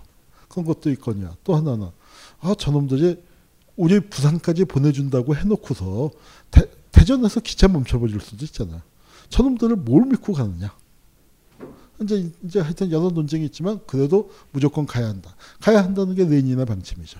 무조건 가야 한다. 그리고 그 기차는 민족주의자들이 운전하는 게 맞아. 레닌은 오히려 강하게 그렇게 주장했습니다. 공산주의자들 너희들 아직 역량이 안 된다. 민족주의자들하고 같이 가라. 그걸 강조했어요. 그래서 이제 열심히 열심히 그 해서 그 모델로 만들어 놓은 게 중국 공산당입니다. 중국 공산당의 국공합작. 국민당과 공산당의 1차 국공합작이 25년도에 되죠. 그러면서 야 이게 모델이야. 전 세계 공산주의자들 뭐, 식민지에서 해방되길 원하는 공산주의자들 부르주아하고 손을 잡아. 이게 이제 이렇게 돼서 민족 단일 전선 그 national 그 united front 얘기가 많이 나오는 겁니다. 그래서 이제 아, 그 형님이 하시, 하려니까 또 그래 이긴다니까. 그때 형님은 절대적인 권위를 가졌습니다. 지구상에서 유일하게 실험에 성공했잖아요. 그 형님의 권- 권위를 갖고 이건 뭐 노벨상 받은 과학자가 와서 여기서 강연하면서 실험할 때 이렇게 해봐 하는 거에 몇천 배 권위가 있었다고 생각하시면 돼요. 그 형님이 하다니까 우리도 열심히 했어요. 어, 자 어떤 일이 벌어졌을까요? 27년 2월 15일, 15일인가 10, 그 15일 날 저 신건회 아 심, 대회가 열, 열렸습니다. 근데 두 달이 안 돼서 무슨 일이 벌어졌나요? 27년 4월 11일. 우리가 모델로 했었던 게 중국 국민당의 국공합작이었거든요. 국공합작이 깨졌어요. 장개석이 쿠데타를 일으켜갖고 상해에서 공산주의자들을 정말 굴비 도둑였듯이 잡아다가 죽였습니다. 수백 명의 공산주의자가 장개석에 의해서 학살당했어요. 우리는 늘 경계했던 게 뭐예요? 부르주아지들을 뭘 갖고 믿느냐. 저 새끼들을 어떻게 믿어? 저, 저 놈들은 배반할 수도 있어. 근데 아니야. 우리는 공통의 이익이 있어. 제국주의라는 공통의 작업해서 우리 단결하고 부르주아지도 그렇게 함부로 못할 거야. 우리 우리를 필요로 해. 그러면서 찍어 눌렀는데 어, 눈앞에서 어떻게 됐어? 피비린내 나게 죽였으니까. 우리는 어때요? 이제 그 모델로 해보려는데 아니 이게 80년대만 그랬던 게 아니에요. 우리 비로소 공산주의 서적도 읽고 아 레닌, 레닌 형님이 이런 얘기했구나 막스는 이런 얘기했구나 아 스탈린은 이랬네 이런 거 조금 이해하고 이게 한국 현실에 어떤 게 맞는 거지 막 적용을 해보려는데 다 틀렸어요 하면서 이제 동구에서 완전히 무너져 버렸잖아요. 어. 그런데 여기 여기서도 마찬가지예요. 민족 단일당 그 공산 코민테든의 지도하에 그 방침에 의해서 열심히 열심히 이걸 만들었는데 우리의 모델이었던 그게 깨져버리니 제대로 되겠어요 안 되겠어요. 더군다나 민족주의자들 여기 조선일보가 사람들이 대부분 있었는데 총독부에서 탄압하죠. 정관 해놓고 야 신관에서 다 빠져라. 그래야 정관 풀어준다. 어, 어째요? 어, 우리 간부들 다 물러날 수밖에요. 뭐 그렇게 되면서 이제 동요를 하다가 결국 어떻게 됐습니까? 공산당 운동이 그러니까 점점 좌파 중심으로 가는 거예요. 그 전까지는 좌우, 좌우가 합작을 해야 한다, 뭐 이런 거였다가 좌우 믿을 수 없어. 게다가 또 뭐가 닥쳤습니까? 대공황이 닥치니까. 겉봐. 자본주의 망하게 돼 있잖아.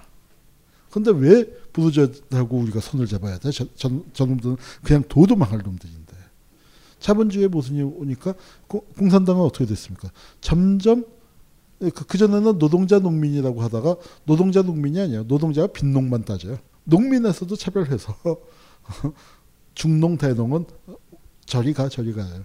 지주는 말할 것도 없고 자본가도 말할 것도 없고 노동자하고 빈농만 손잡아도 우리는 열심히 그러니까 노농동맹만 그거 해도 우리는 성- 혁명 성공할 수 있어. 저 망할 놈의 어, 망하게 돼 있는 이 자본주 자본가들하고 뭐 하러 손을 잡느냐 이렇게 됐습니다. 그게 27년 중국에서의 국공합작의 파탄 이후에 전 세계 공산주의 운동에 급격히 작용화되죠. 그래서 이제 코민테든 뭐 6차 대회, 어, 5차 대회, 6차 대회 굉장히 작용화돼서 작용 노선으로 아주 그러니까 폭동적으로 이게 공산주의가 흔- 아니, 저 자본주의가 흔들리고 있을 때 우리 세게 붙어야 한다 하니까 이제 아주 폭동 노선이 이제 그 기승을 어, 부리기 시작을 하는 이제 그런 시기를 겪었습니다.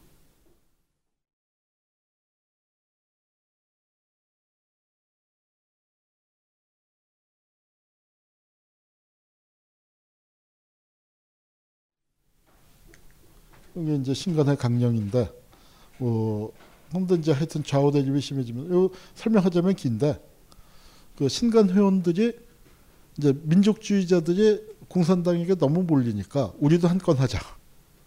신간 그러니까 왜냐하면 아, 투쟁을 해야 말빨이 있을 거 아닙니까? 여러분 우리나라 아까 빠뜨렸는데 민족 부르주아지가 우리나라에서 왜 말빨을 못 세우게 됐을까요? 그 3.1운동 때문이에요. 3.1운동. 아니 3.1운동 때 자, 북한에서 요새 3.1운동을 북한에서 먼저 일어났다고 주장해요. 맞아요? 틀려요? 서울보다 먼저 일어났다고 주장을 해요. 맞은 것도 아니고 틀린 것도 아닙니다. 맞는 측면이 있어요. 서울은 1시에 만세 운동을, 만세를 불렀고, 평양은 12시에 불렀으니까. 1시간 빨리 일어났죠. 근데 원래 12시에 같이 하기로 돼 있어요. 왜 평양에서 1시에, 아니, 서울에서는 1시에 됐을까요? 우리 33인 어르신들께서 아니 이게 이제 그 거기까지 준비는 해서 왔는데 당일날 분위기가 보니까 장난이 아니에요. 우리는 요만큼만 하려고 했는데 이거 애들이 나가서 뭐 어, 불도 지르고 뭐 하고 이게 뭐 어떻게 될지 몰라 책임지기 싫은 거예요. 80년대 옛날에 민주당하고 학생들하고 뭐 네, 그때 신민당이죠 같이 할 때 뭐 오삼 사건 같은 거 뭐 그런 그런 거 비슷한 거죠. 자 12시에 탑골공원 현장에 나가서 선언문을 읽기로 했는데 형님들이 안 놓은 거예요. 어디 있었어요? 명월관에서 짜장면 먹고 있었잖아. 그 다음에 자기들끼리 의논 끝에 어떻게 했습니까? 현장에 나가지 말자가 된 거예요. 그리고 총독부에 전화해서 우리는 현장에 안 나가고 여기 있다? 여기 있으니까 여기 일로 들일러 와라? 그래서 경찰, 경찰이 와서 여기 있는 거 맞지? 우리 3, 33명 여기 다 있어. 그래서 경찰차 타고 갔어요. 그러니까 뭐예요? 탑골공원 현장에서 일어나는 폭력적 시위하고는 우리는 아무 상관없다니까? 완전히 알리바이 증명이 됐는데 여러분이 탑골공원 현장에서 학생으로서 그 데모를 준비하고 있었던 사람들이면 어떤 마음이었겠어요? 지금이야 핸드폰으로 해서 아니 왜 안 나오십니까? 근데 거기서 정말 12시가 어? 땡치는데 이 형님들이 안 오니까 그래서 기다리고 기다리고 뭐, 뭐 중간에 왔다 갔을 수도 있죠. 탑골공원하고 뭐 저 그 태화관하고 그렇게 멀지 않으니까 한 10, 분도안 걸리니까 어, 왔다 갔을 수도 있는데 그 형님들이 안 온다. 뭐 조금만 기다려봐라. 뭐 어떻게 하다가 너희들끼리 할 수 없겠니? 뭐 이제 이렇게 돼버리면 자 그러고 난 다음에 그 형들하고 다시 일할 것 같아요 안 해요? 내가 그 XX들하고는 죽어도 안 한다. 이렇게 되는 거예요. 민족 대표 33인의 지도력이 왜 떨어졌겠습니까? 적합해서 비겁한 모습을 보이는 사람을 어떻게 대장으로 모십니까? 처음부터 싸우, 지금은 타이밍이 아니다. 싸우지 말자. 그랬었으면 몰라도. 아, 뭐 하고 만세 불러고 뭐 하고 다, 다 준비하고 우리 가서 내가 선물 읽을게 했던 형들이 안 나오니까 정말 믿을 놈 없는 거죠. 뭐 그렇게 돼서 민족주의는 이제 팍 떨어지고 그런 참에 역시 믿을 건 사회주의밖에 없어. 그러면서 공산당이 생긴 거예요. 자 이게 이제 광우 철학 여기 철학이 아, 철학 사진을 오늘 갖고 왔나? 이 사람이 그 저 그러니까 한위건이라고 3.1운동의 당시 그 현장의 학생 대표예요. 그리고 3.1운동 그 당시에 학생 지도자였기 때문에 신간회에도 발기인인가 간사로 들어있어요. 그 동아일보의 조사부장도 했고. 그러니까 이 사람은 겉으로 외관, 그러니까 공산당의 핵심 책임 비서였지만 겉으로 외관상 볼 때는 어때요? 멀쩡한 민족주의자죠. 3.1운동의 학생 대표였고, 어, 의학 전문학교 다녔고. 그런데 이제 그 사람이, 이 사람의 빨갱이 최고 이론가가 돼서 이 팜플렛, 80년대 팜플렛 정치란 거 있었죠. 80년대 팜플렛 정치는 다 타자쳐서 했잖아요. 여기는 그렇게 이렇게 버젓하게 무산자사, 좌익서방 이런 데서 이제 책자로 나와서 일본은 일본은 조선보다는 언론 자유가 더 있는 편이었으니까. 그래서 저기서 조선 전위당 뭐 당면의 문제, 조선 전위당 볼셰비키화를 위하여. 조선 전위당 있어요 없어요? 맨날 만들었다 깨지는 조선공산당. 우리가 다시 전위를 어떻게 만들 것인가? 그거 이제 연구해서 보내는 겁니다. 아까 중요한 얘기가 빠졌는데 조선공산당이라는 게 만들면은 코민테른에 가입을 해야 돼요. 이게 굉장히 센 프랜차이즈입니다. 자, 맥도날드 간판, 아무, 내가 햄버거 맛있게 굽는다고 맥도날드 간판 달 수 없잖아요. 그것처럼 조선공산당이라는 간판을 붙이려면 코민테른의 승인을 받아야 돼요. 코민테른이 레닌이 이제 그 세계혁명에 성공한 다음에 그 권위를 갖고 뭘 했냐면은 각 나라 공산주의 운동, 사회주의 운동의 역사를 보니까 서로 잘났다고 싸우다가 분파투쟁하다 깨진단 말이야. 아, 이래서는 안 된다. 공산당이란 건 철의 규율을 가진 전위당이 하나만 존재해야 한다. 어, 내가 우리가 전이에요, 우리가 전이에요. 근데 그거 심사해 갖고 하나 한쪽만 영업권을 주는 거예요. 다른 놈은 하면 안 돼. 영업권을 가진 사람이 장땡이 되는 거예요. 그러니까 우리는 어떻게? 열심히 모스크바 가서 로비하죠. 열심히 모스크바 가서 로비해야 돼. 구조적으로 그럴 수밖에 없는 측면이 있었습니다. 그 로비를 하는데 모스크바에 앉아서 그거 심사하는 사람은 누구예요? 러시아의 22살, 23살짜리 청년이야. 또는 뭐 헝가리에서도 오고 독일에서도 오고 끼케야 27, 28이야. 한국 오게 돼서 얼마나 할까요? 한국을 소개 정확하게 소개하는 한국의 실정을 소개하는 유럽 언어로 돼 있는 문헌이 얼마나 있었을까요? 저보고 지금 아프리카에서 벌- 일어나는 혁명 운동을 또는 대중 운동을 지도하라고 하면 지도가 되겠어요, 안 되겠어요? 내가 그, 그때 그 모스크바에서 코민테르에 앉아 있는 어떤 애들보다는 나이도 많고 지식도 많고 경험도 훨씬 풍부할 거예요. 그런데 나보고 지금 아프리카 어디서 벌어지는 일을 구체적으로 그 혁명운동을 지도하는 말이 안 되는 얘기 아니에요, 말이 안 되는. 그런데 그 말이 안 되는 얘기를 지도를 받으러 가는 거예요. 그리고 지도를 해야 하는 그 참 가슴 아팠던 시기입니다. 불행했던 시기예요. 그걸 열심히 그거 받아서 다니는 사람을 뭐라고 불러요? 사대주의자. 그리고 그룹이 나눠져 있으니까 그 또 나눠져 있는 그룹이 쉽게 통합하기도 어려워요. 종파주의자라고 우리가 흔히 부르지만 자 지금은 어때요? 의견이 다를 때 전화를 통해서 만나자. 응? 그래서 뭐 지하철 타고 가서 만나면 금방 만나요. 그래도 의견이 갈려요. 근데 옛날은 어때요? 서울 파, 파는 여기 견지동에 있고 어, 무슨 파는 저 동대문에 있고 뭐 하면은 걸어가면 40분이에요. 미리 전화도 없어. 그러니까 갔는데 없어. 어떻게 나 왔다 갔다 기별 해 놓고 그다음에 그다음에는 어떻게 돼요? 아 그럼 내가 한 번 갔으니까 저놈이 와야지 하는데 저놈은 또 어떻게? 급한 놈이 또 오겠지.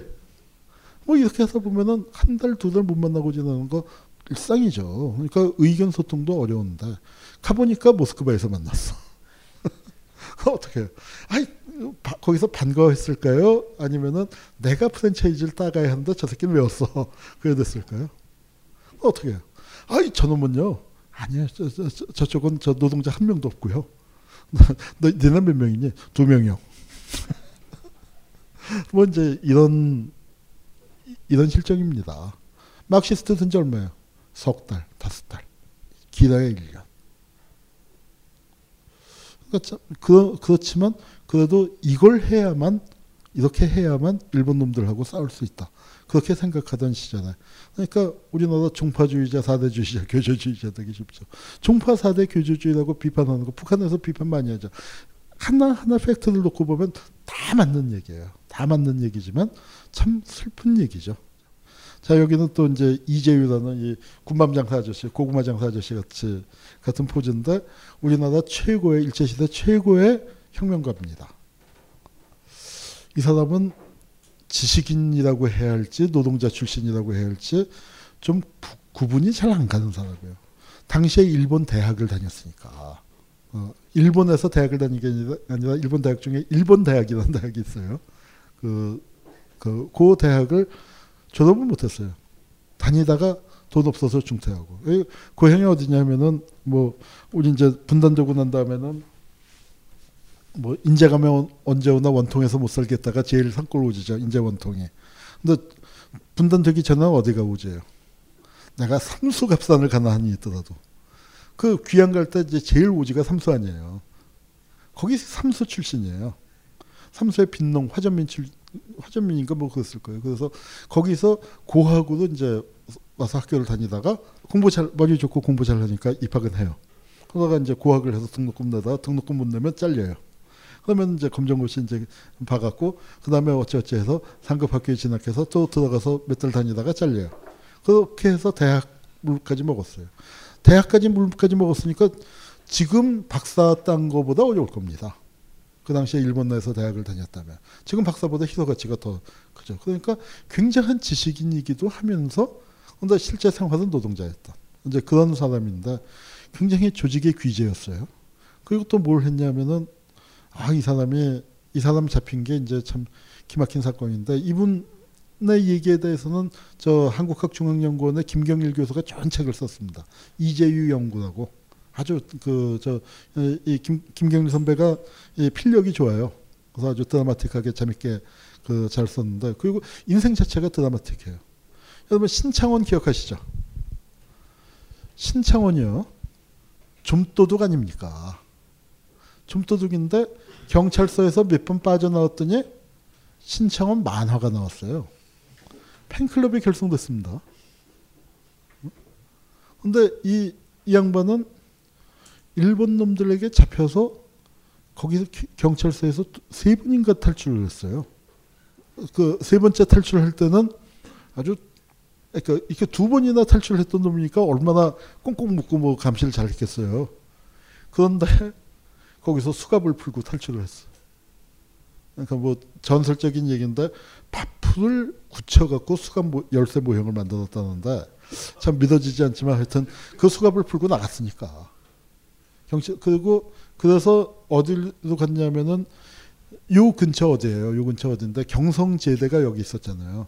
경성제대 법문학부에 있었던 일본인 교수.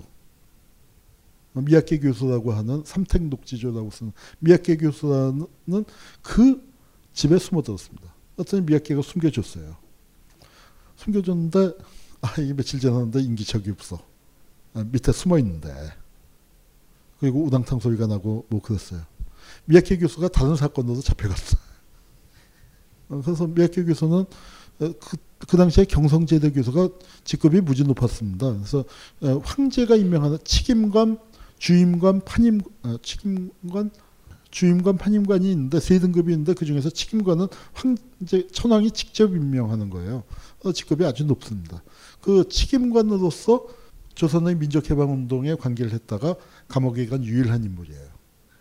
자, 이게 이제 제국주의와 식민지 간의 관계에서 보면은 우리가 일본한테 좀 감정이 안 좋은 이유가 뭐냐면은 한국과 일본 간의 관계 이, 이 책에도 그 비슷한 표현이 나오는데 전 세계에서 식민지와 식민지 모- 그 종주국 간의 관계에서 식민지 종주국이 제국주의 국가의 진보적인 젊은이들이 식민지 해방 운동을 위해서 몸을 바친 사람들이 굉장히 많습니다.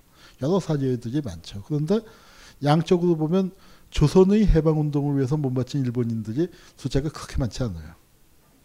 그런데 역으로 식민지 청년들이 그- 가서 식민지 종주국에 가서 그 나라 공산주의 운동에 기여를 많이 하죠. 회의하다 보면은 아 조선말로 합시다. 그런 정도가 들, 들 정도였어요. 조선인들이 시- 식민 본국이 공산주의 운동에 우리처럼 많이 기여를 한 나라도 또 없어요. 그런 역관계가 있지만 여기서 미야케 교수라는 사람은 그래도 이제 해방운동 이재유도 숨겨주고 그러다 이제 감옥에 갔어. 이재유 이제 거기 숨어 있다가 야 이게 일이 터졌구나. 며칠 숨어 있고 정, 정말 굶, 굶어 있다가 어제 이제 밤에 나와서 이제 다른 데로 이제 피신을 했다가 잡힌 거죠. 잡 이게 이제 그 이재유가 잡혔을 텐데 여기 보면은 어, 우리 동아일보에는 신출귀몰한 이재유 등 그렇게 나왔는데 여기 뭐예요? 집요하고 흉악한 원흉 이재유가 드디어 잡혔다. 수 드디어 이게 큰 겁니다. 이게 뭐냐면은 신창원이 잡혀, 잡혔을 때 우리 굉장히 사람들이 실망했어요. 이건 신창원하고 틀리잖아요. 공산당에 희망을 거는데 그 이재유가 잡힌 거예요. 자, 이게 우리 어떤 의미냐면은 의병장들 보세요. 동네 동네마다 의병장에 관한 전설들을 어, 모집해 보- 모아 보면요. 의병장들 중에 여기 날개 달린 의병장들이 많아요. 왜? 힘이 약한 우리가 일본을 상대로 싸워서 이겼다. 이기면은 이긴 거에도 이유가 있어야 할 거 아니에요. 그 당시에 민중들이 아 날개가 달렸으니까 이겼지. 그렇게들 믿었는데 문제는 뭐예요? 그 의병장이 어쩌다 한두 번은 이겼지만 세 번째 싸움에서 지면 어떻게 돼요? 그 날개까지 날개를 달았던 달아주었던 희망까지 같이 땅에 묻히는 겁니다. 이재유의 체포가 그런 의미가 있어요. 조선 공산주의 운동, 조선 민족 해방 운동 드디어 땡 끝났다. 그 의미를 부여하는 겁니다. 그래서 김일성이 스타가 되는 거예요. 그 다음 스타가 김일성이고 김일성 얘기는 다음번에 하고요.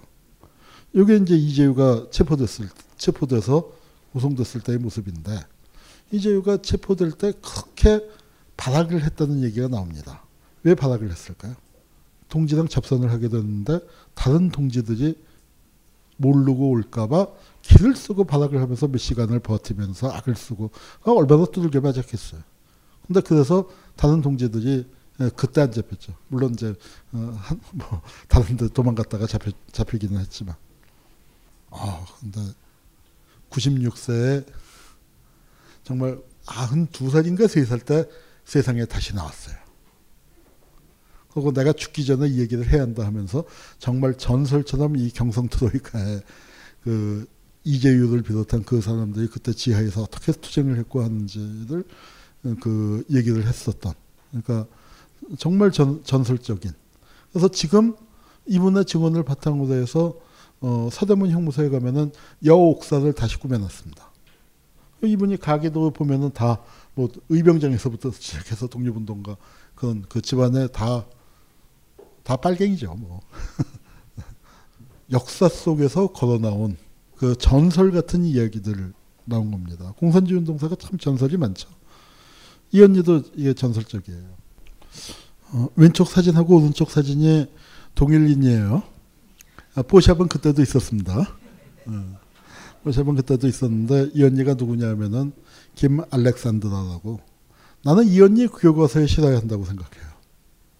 우리 그 우리 조선의 여성들이 얼마나 당당했는가를 보여주기 위해서 이런 언니 실어야 한다고 생각합니다. 자, 우리 그몇해 전에 한국 입양아가 프랑스에서 장관이 됐다고 뭐 대서 특필했죠. 거기 가서 한국 기자들 인터뷰했더니 나 한국 사람 아닌데요. 나 프랑스 사람인데요. 박절하게 잘랐습니다. 자, 우리 우리 여성이 외국에 가서 장관이 된 것 나쁜 일 아니죠. 좋은 일이죠. 자, 그런데 그 프랑스 그 이름이 필르랭인가 뭐 하여튼 이름이 참 외우기 힘들어요. 머리에다가 힘줘서 외워야 하는 이름이던데 그 필르랭이 장관이 되기 거의 100년 전에 우리 언니 중에 외국에서 장관이 된 사람이 있어요. 그것도 외무장관. 키말 락센드가 극동 러시아, 극동 시베리아 인민공화국의 외무장관이에요. 물론 그 나라 만들어지고 얼마 안 돼서 백군에 의해서 토벌당했죠. 하지만 외무 담당 인민이었어요. 장관이었어요. 체포가 됐습니다. 백군한테 체포가 됐는데 백군이 이제 뭐라고 얘기했냐면 조선 사람이니까 너 조선 독립운동 하던 거지? 그렇게 얘기하면 살려줄게. 그런데 이 언니가 조선인으로서 최초의 볼셰비키 정식 당원이에요. 그러니까 뭐, 나 볼셰비키야. 볼셰비키라고 하면 죽인다. 나 그래도 볼셰비키야. 유동열 장군을 비롯해서 여섯 명, 그 다 공산당원 그 당시였는데 다 아 예 나 민족주의자예요. 어? 독립군이에요. 그래서 풀려났습니다. 근데 이 언니는 다 그렇게 해서 너 그럼 죽인다. 아, 죽여라. 너 볼셰비키도 죽겠다. 그래서 이제 죽게 된 거예요. 그래서 이제 사형을 집행을 하는데 어 이렇게 이제 그 아무르간가 그 절벽에 이제 끌고 가서 자 마지막으로 이제 어, 볼셰비키 맞냐? 맞다. 그럼 죽인다.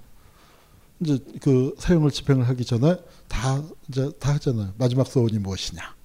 에? 그랬더니 이 언니가 여덟 발짝을 걷게 해달라고 그랬어요. 그뭐 술 사러 가야 하는 것도 아니고 담배 뭐 한 대 줘야 하는 것도 아니고 소품 드는 거 아니니까 그래라 하고 묵힌 채로 여덟 발짝을 걸었어요. 그 총을 쏘기 전에 물어봤어. 절벽 끝에다가 서놓고 왜 열 발짝도 아니고 세 발짝도 아니고 하필 여덟 발짝이냐? 그이 언니가 하는 말씀이 뭐냐면은 내가 가보지 못했는데 우리 아버지의 고향, 내 마음의 고향. 그 조선이 팔도라고 들었다. 음, 내 한 발 한 발이 음, 어, 장차 조선 노동자들, 농민들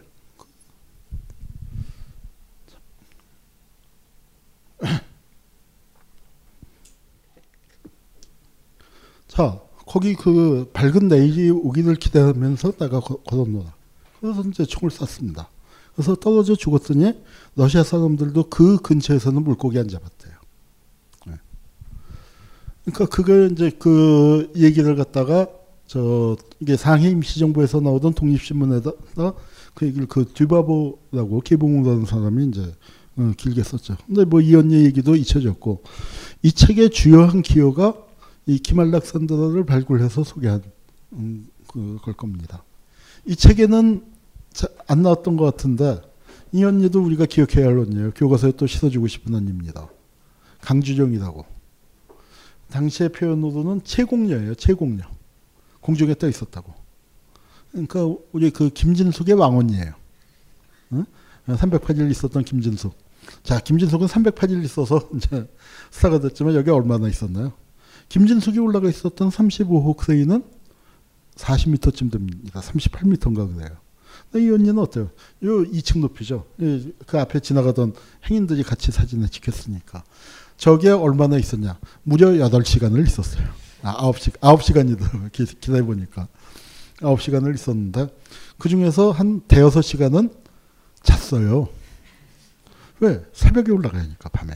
2시인가에 올라가서 날이 밝을 때까지. 그러니까 날 밝은 다음에 사람들이 웅성웅성 저 위에 누가 있으니까, 그러니까 그 웅성웅성 하니까 깨서 연설을 했습니다. 내가 왜 저기에 올라갔냐? 이게 대공황 직후예요.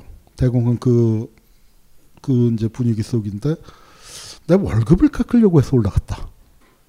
그러니까, 근데, 나 하나 월급 깎이는 거면, 아, 그냥 깎이고 말지. 미쳤냐, 여기까지 올라오게.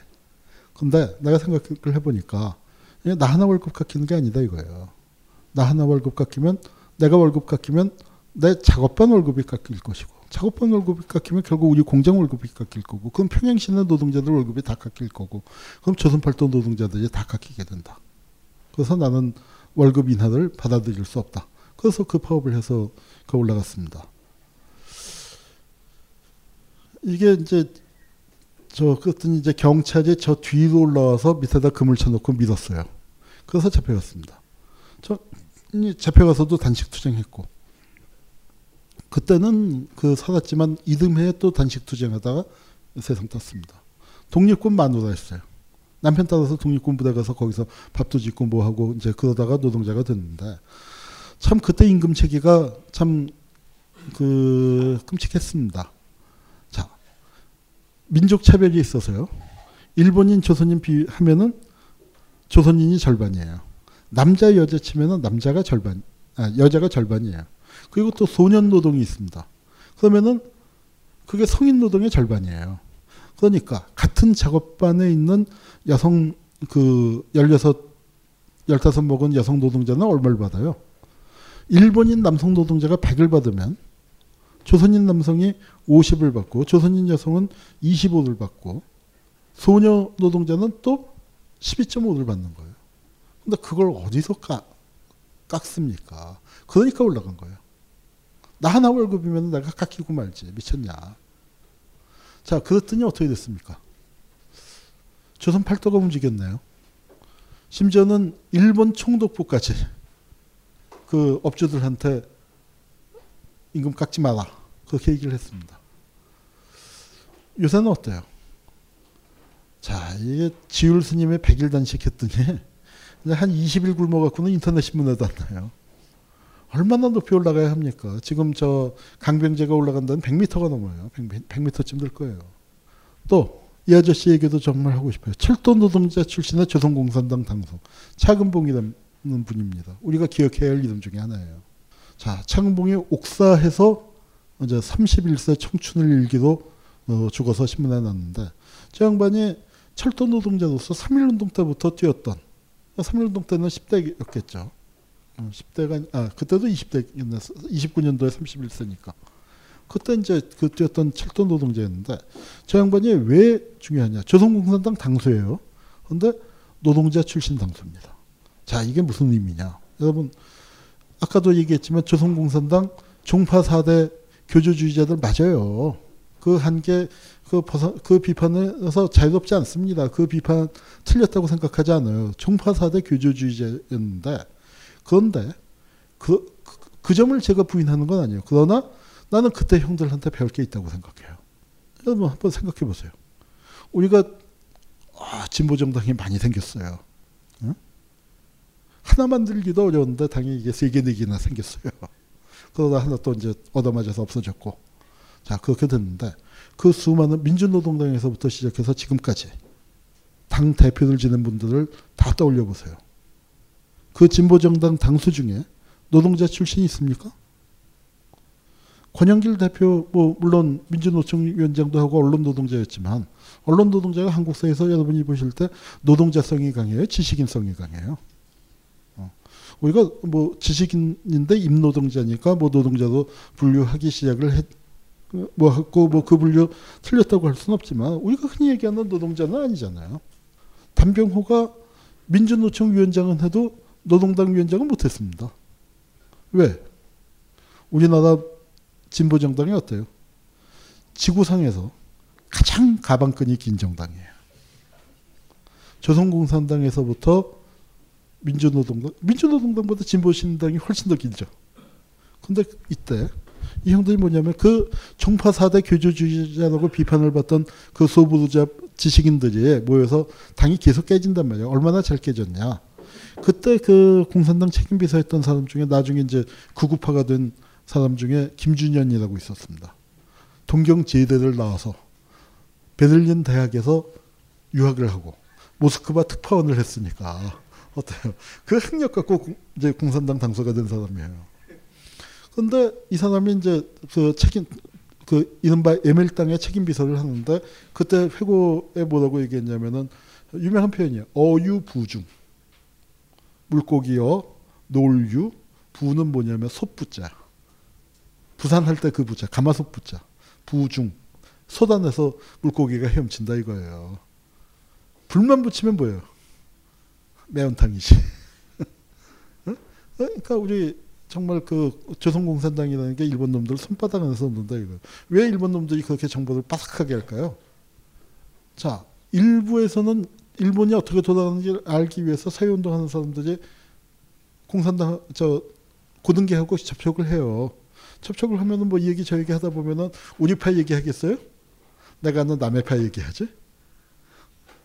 근데 이놈 이 고능계는 또 어때요? 딴 쪽에 가서 하면은 그쪽은 또 이놈파 얘기해 주니까 서로 정보 묻어다 주니까 그거 다 안- 모여 앉아서 그 끼워 맞추면은 그림이 다 그려지잖아요. 어, 정말 오유부중이에요. 그러니까, 그러니까 조선공사당 만들면 깨지고 만들면 깨지고 만들면 깨졌어요. 그렇게 깨지니까 야 공산당 이런 게 뭐예요? 이게 혁명을 보장하는 철의 조직이어야 할 텐데 왜 우리는 만들면 깨지냐? 자 이거 거기에 대한 반성 비판으로서 우리 당이 노동자들의 정당이 되질 못하고 노동자 대중 속에 뿌리박지 못하고 당 지도부라는 건 전부 다 지주 출신 소부도자 뿌띠부도자 지식인들만 있으니까 이렇게 깨지는 거 아니냐. 자 우리 노동자 출신을 대표로 모시자.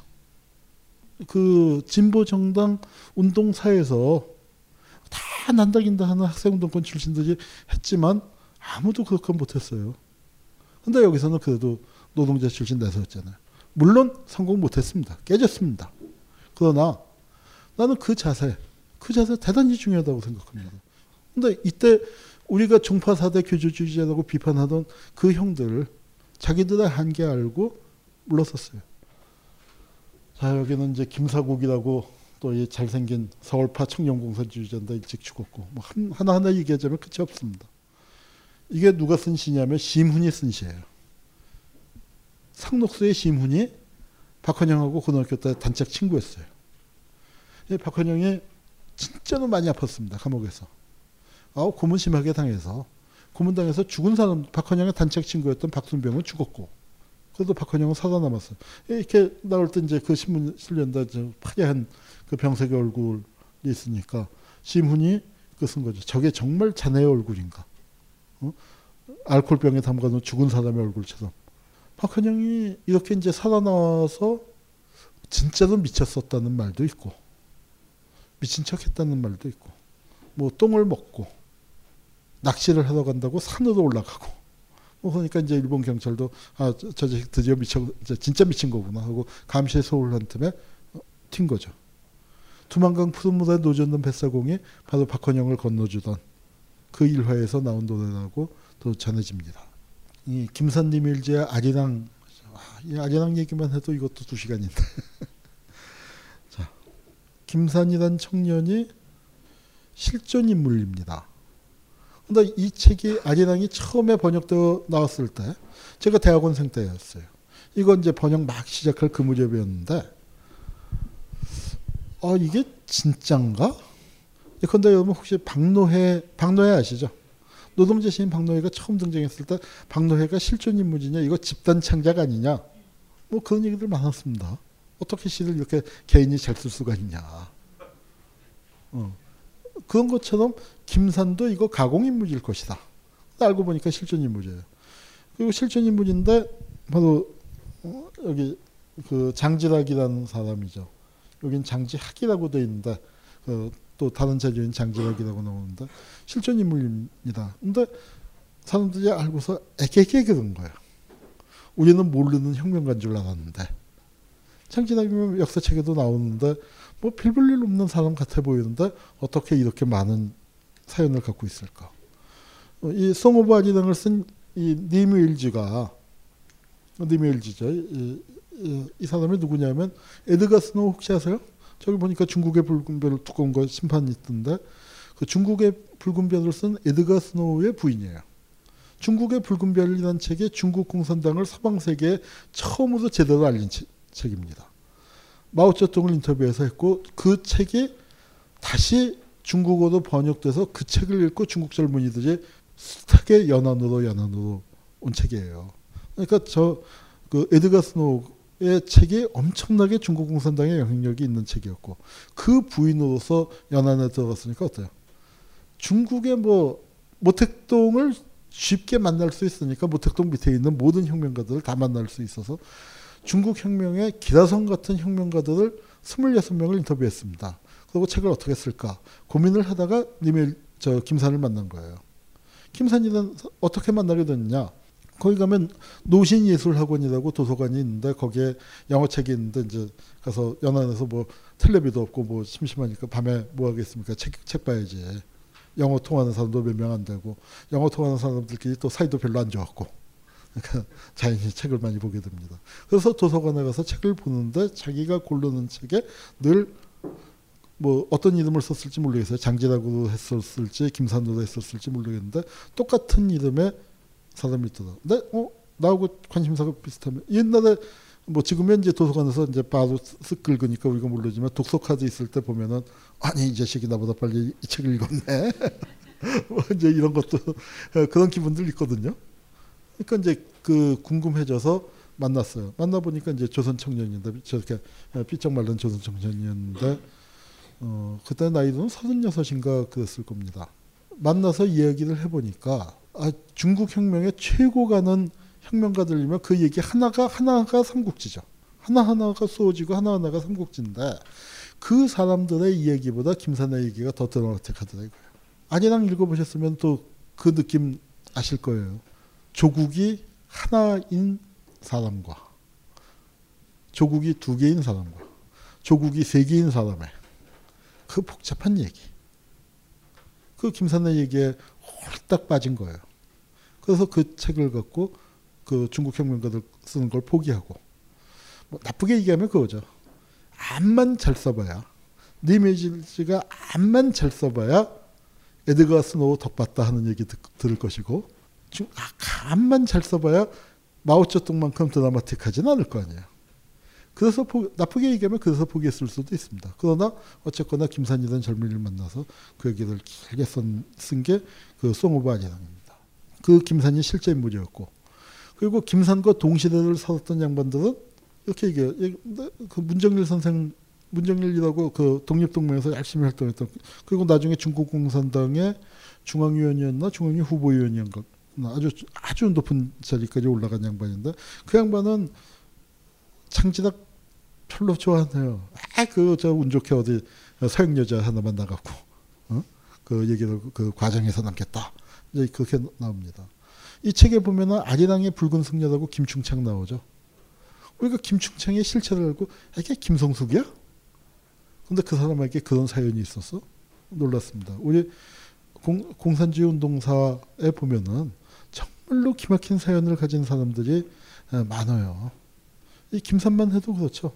13살 어린 나이에 교회에다가 돌 던지고 왜 선교사가 뭐라고 했어요? 조선이 지금 이렇게 하는 건 벌 받아서 그렇다. 그러니까 거기 어린 마음에 짱돌 던지고 그리고 일본으로 갔다가 아 일본에서 이렇게 고학해서 공부하기 힘들 것 같다 하니까 만주로 가볼까 신흥무관학교에 갔어요. 그 이회용 선생이세요. 그 신흥무관학교에 갔더니 엄마 젖 먹고 와라. 애들은 가라죠. 애들은 가라. 근데 거기서 울고불고 매달려 갖고 거기서 공부하고 그러다가 상해도 가서 어, 이광수 밑에서 식자공하고 안창호도 만나고 뭐 하고 그리고 이제 거기서 조선 청년으로 그러니까 열심히 좀 살아보려고 하다가 중국 사람들하고 또 부딪히죠. 중국 사람 그 달리기 시합을 했는데 조선 사람이 1등 했대. 그러니까 중국 사람들이 약이 오를 거 아니야. 그러니까 뭐라고 얘기를 했냐면 일본 놈들의 주구 러닝덕 아니에요 주구. 역시 주구 주구니까 잘 뛰는구나. 그 얘기 듣고 어떻게 해서 치고받고 싸우니까 또 퇴학당하고 뭐 이제 이런 파란만장한 어, 길을 나름 겪었습니다. 나름 어, 겪어서 왔는데 이밀제가 참 표현을 잘했어요.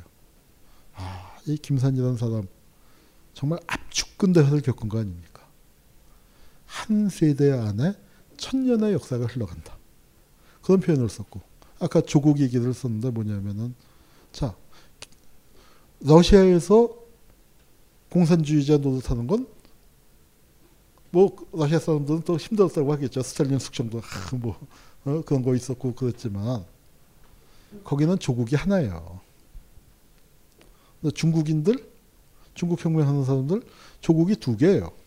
사회주의 조국과 중국. 근데 조선인으로서 중국에서 활동하는 사람들 조국이 세 개예요. 다음 시간에 자세하게 말씀드리겠습니다만 일국 일당 원칙이라는 게 있어요.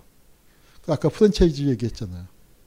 자, 외국에서 활동하는 공산당원은 내가 조선 사람인데 만주에서 활동을 하면은 내가 중국 공산당원 중국 공산당에서 활동하는 게 맞아요? 조선 공산당에서 활동하는 게 맞아요? 이 문제를 중국 공산당에서 활동해달라고 교통정리를 해준 겁니다. 이거 복잡한 얘기예요, 사실은. 왜? 이런 이 원칙을 적용하면 어때, 어떻게 돼요? 레닌이 스위스에서 볼셰비키 혁명하면 러시아 혁명하면 안 되죠. 스위스 망명했을 때 스위스 혁명해야지. 중국 공산당을 만든 파리의 그 공농소조 그, 그 사람들 중국 혁명하면 안 되는 거죠. 자, 그러니까 그, 그 중국에서 활동하는 조선인 공산주의자는 뭐예요? 조선 혁명도 해야지. 중국 혁명도 해야지. 러시아 혁명도 해야지. 어? 사, 회주의 조국도 지켜야지. 그 수많은 과, 그 엄청난 과제를 짊어지니까 어때요? 등골 빠지고 그런 하나하나를 해나가는 과정에서 얼마나 또 기막힌 사연이 많겠습니까? 이 김산이 아리랑을 만들어 놓고 실종이 그 다음에 스토리가 없죠. 나중에 조사를 해보니까 간첩으로 몰려서 죽었습니다. 중국 공산당에 의해서. 처형당했어요, 간첩으로. 여기는 이제 그 저 아리랑에 보면 해륙풍 소비에트라고 나옵니다. 광동 분기. 이게 황포군관 학교고. 이게 광동에 있는 주강이에요. 김산이 그 니밀제에게 이제 농, 농담 비슷하게 했죠. 너 죽고 싶지 않았냐? 아, 죽고 싶은 적 많았다. 왜 안 죽고 버텼냐?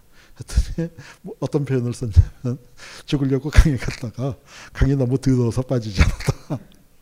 중국 강 무지 뜨던가 봐요. 상해 황포탄도 무지 안 깨끗하고 어, 여기도 이제 그 어, 마찬가지인데 광동 봉기가 있었고 이게 광동 봉기에서 희생된 조선인들을 기리는 건데 우리가 아리랑을 읽었을 때 사람들이 충격을 받는 게 야 이게 진짜냐?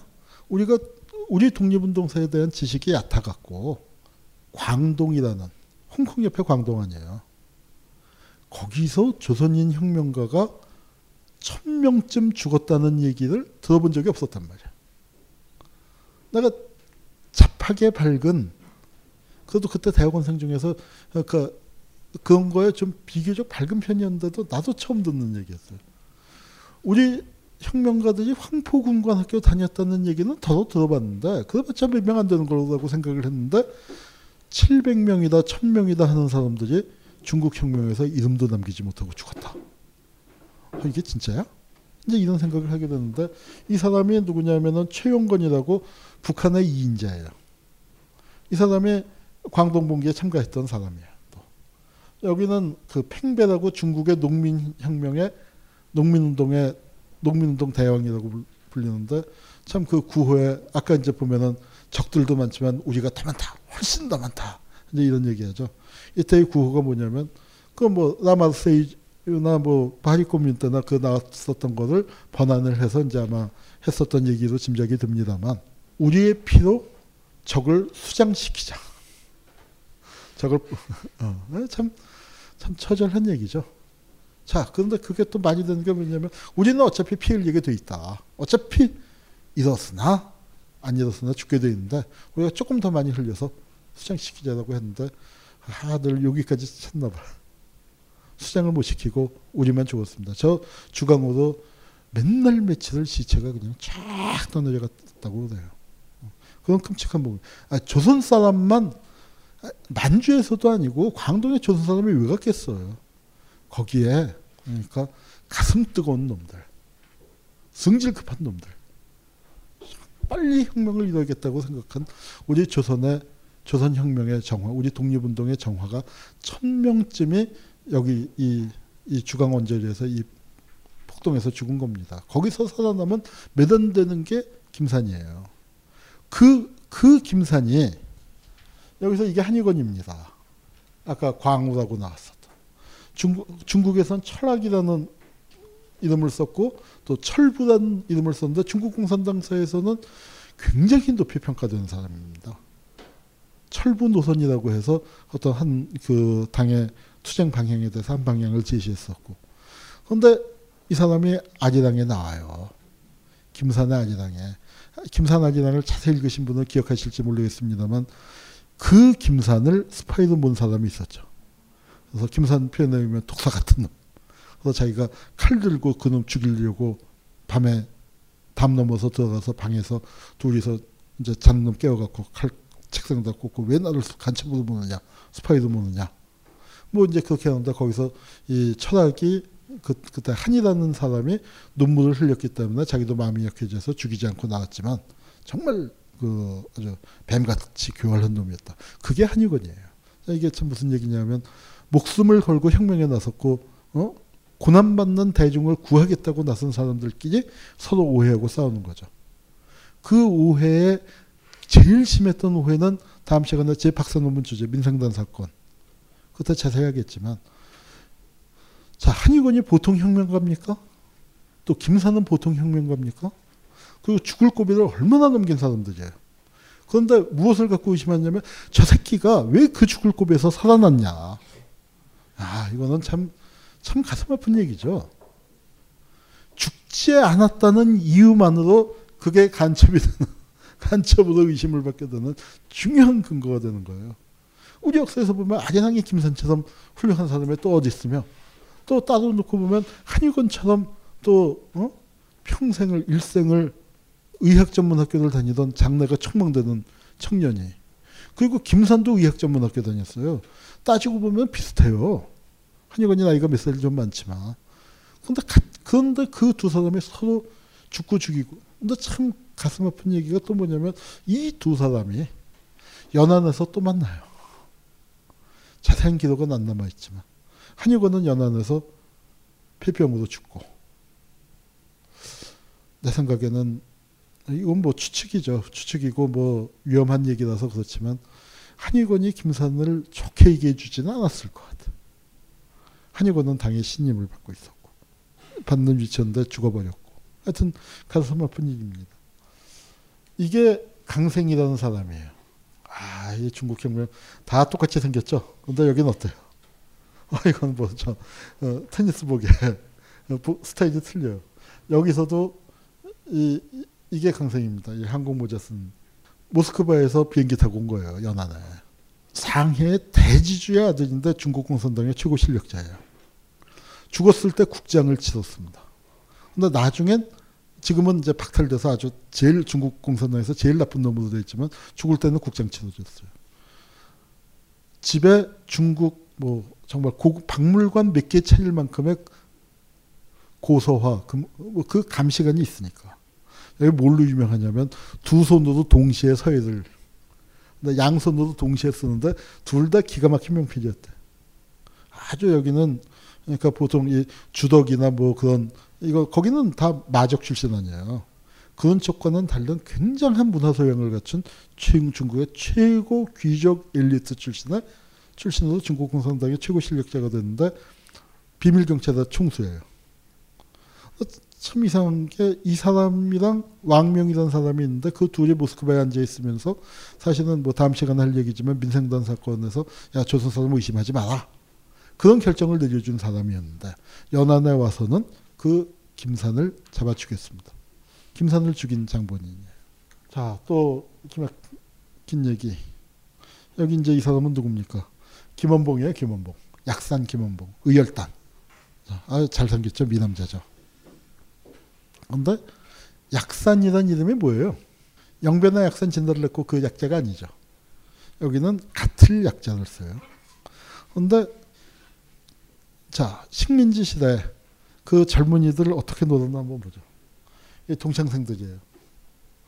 여기가 김약산, 여기가 김약수, 그리고 여기가 이여성. 이여성이라는 사람, 요, 요건 누군지 혹시 아시겠어요? 유명한 그림이죠. 우리 미술사에 뭐 밤낮 나오는 이쾌대의 자화상이죠. 우리 그 군상 군무 뭐 그거 그린 아주 그 유명한 화가인데 이쾌대의 형이 이여성이에요. 친형이 친형제예요.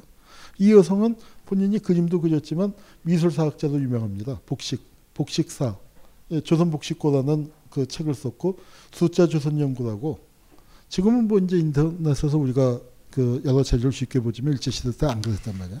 근데 우리가 조선 현실을 알려면은 우리도 구체적인 자료에 의거해야 한다라고 해서 통계집을 내, 낸 거예요. 그 당시로서는 굉장히 중요한 아주 지식인으로서 아주 중요한 작업이었고 우리의 전통이 이렇게 아름답다는 걸 낸. 그러니까 이 사람이 무장투쟁하고 폭탄 던지고 한 건 아니지만 지식 전선에서 굉장히 중요한 역할을 했던 칠곡의 대지주집 그 부잣집 아들이었지만 그런 역할을 했습니다. 그리고 이게 뭐냐면 조선복식고에서 이 복식을 재현한 건데 우리나라 최초의 패션쇼예요. 그래서 이대생들 이- 이화여전생들 들여다가 뭐 이게 장안의 화제가 된 패션쇼도 한 그런 이제 그 지식인인데 자 이 사람은 이, 이 사람들 셋이 결혼 형제를 맺었어요. 결혼 형제를 맺고 이름을 지었는데 이름 지은 꼴 좀 보세요. 약산, 약수, 여성 같은 약자예요. 그리고 약성하면 말이 좀 이- 이 약성하면 이름이 좀 이상하잖아요. 그러니까 아마 그 음 때문에 같은 뜻으로 같은 여자를 써서 이 여성이 됐는데 자 스무 살 때 지은 이름인데 보세요. 산같이 물같이 별같이야. 20대 애들 어때요? 그 기상이 지금 20대들한테 있어요 없어요? 자 이 사람들은 어때요? 그 이 조선 공산주의 운동 사- 사단계 그 공산주의 운동했던 사람들이 나라는 뺏겼어요 비록. 그런데 그 마음, 그 열정, 그 꿈, 그 기백, 아 스무 살짜리들이 와서 산같이 물같이 별같이 그렇게 살겠다고 하는데 어, 우리 애들은 뭐예요? 20대 때 그 시험에 나오는 산 이름이고 강 이름이고 어? 그러고 있잖아요. 어. 공산주의 운동은 실패한 운동입니다. 뭐 지금 뭐 그걸 성공했다고 어, 얘기할 수 없죠. 그러나 그 운동을 했던 사람들의 살아가는 자세, 그 꿈, 그 기백, 그거는 우리가 잊으면 안 되는 거죠. 자, 저, 어. 다음번은 덕일지도 몰라요. 김일성 얘기하다 보면. 김일성 얘기하다 보면 덕일지 모르겠는데, 그거는 이제 그 무협지처럼 들어주세요. 네, 감사합니다. 벙커원, 벙커원, 벙커원 라디오.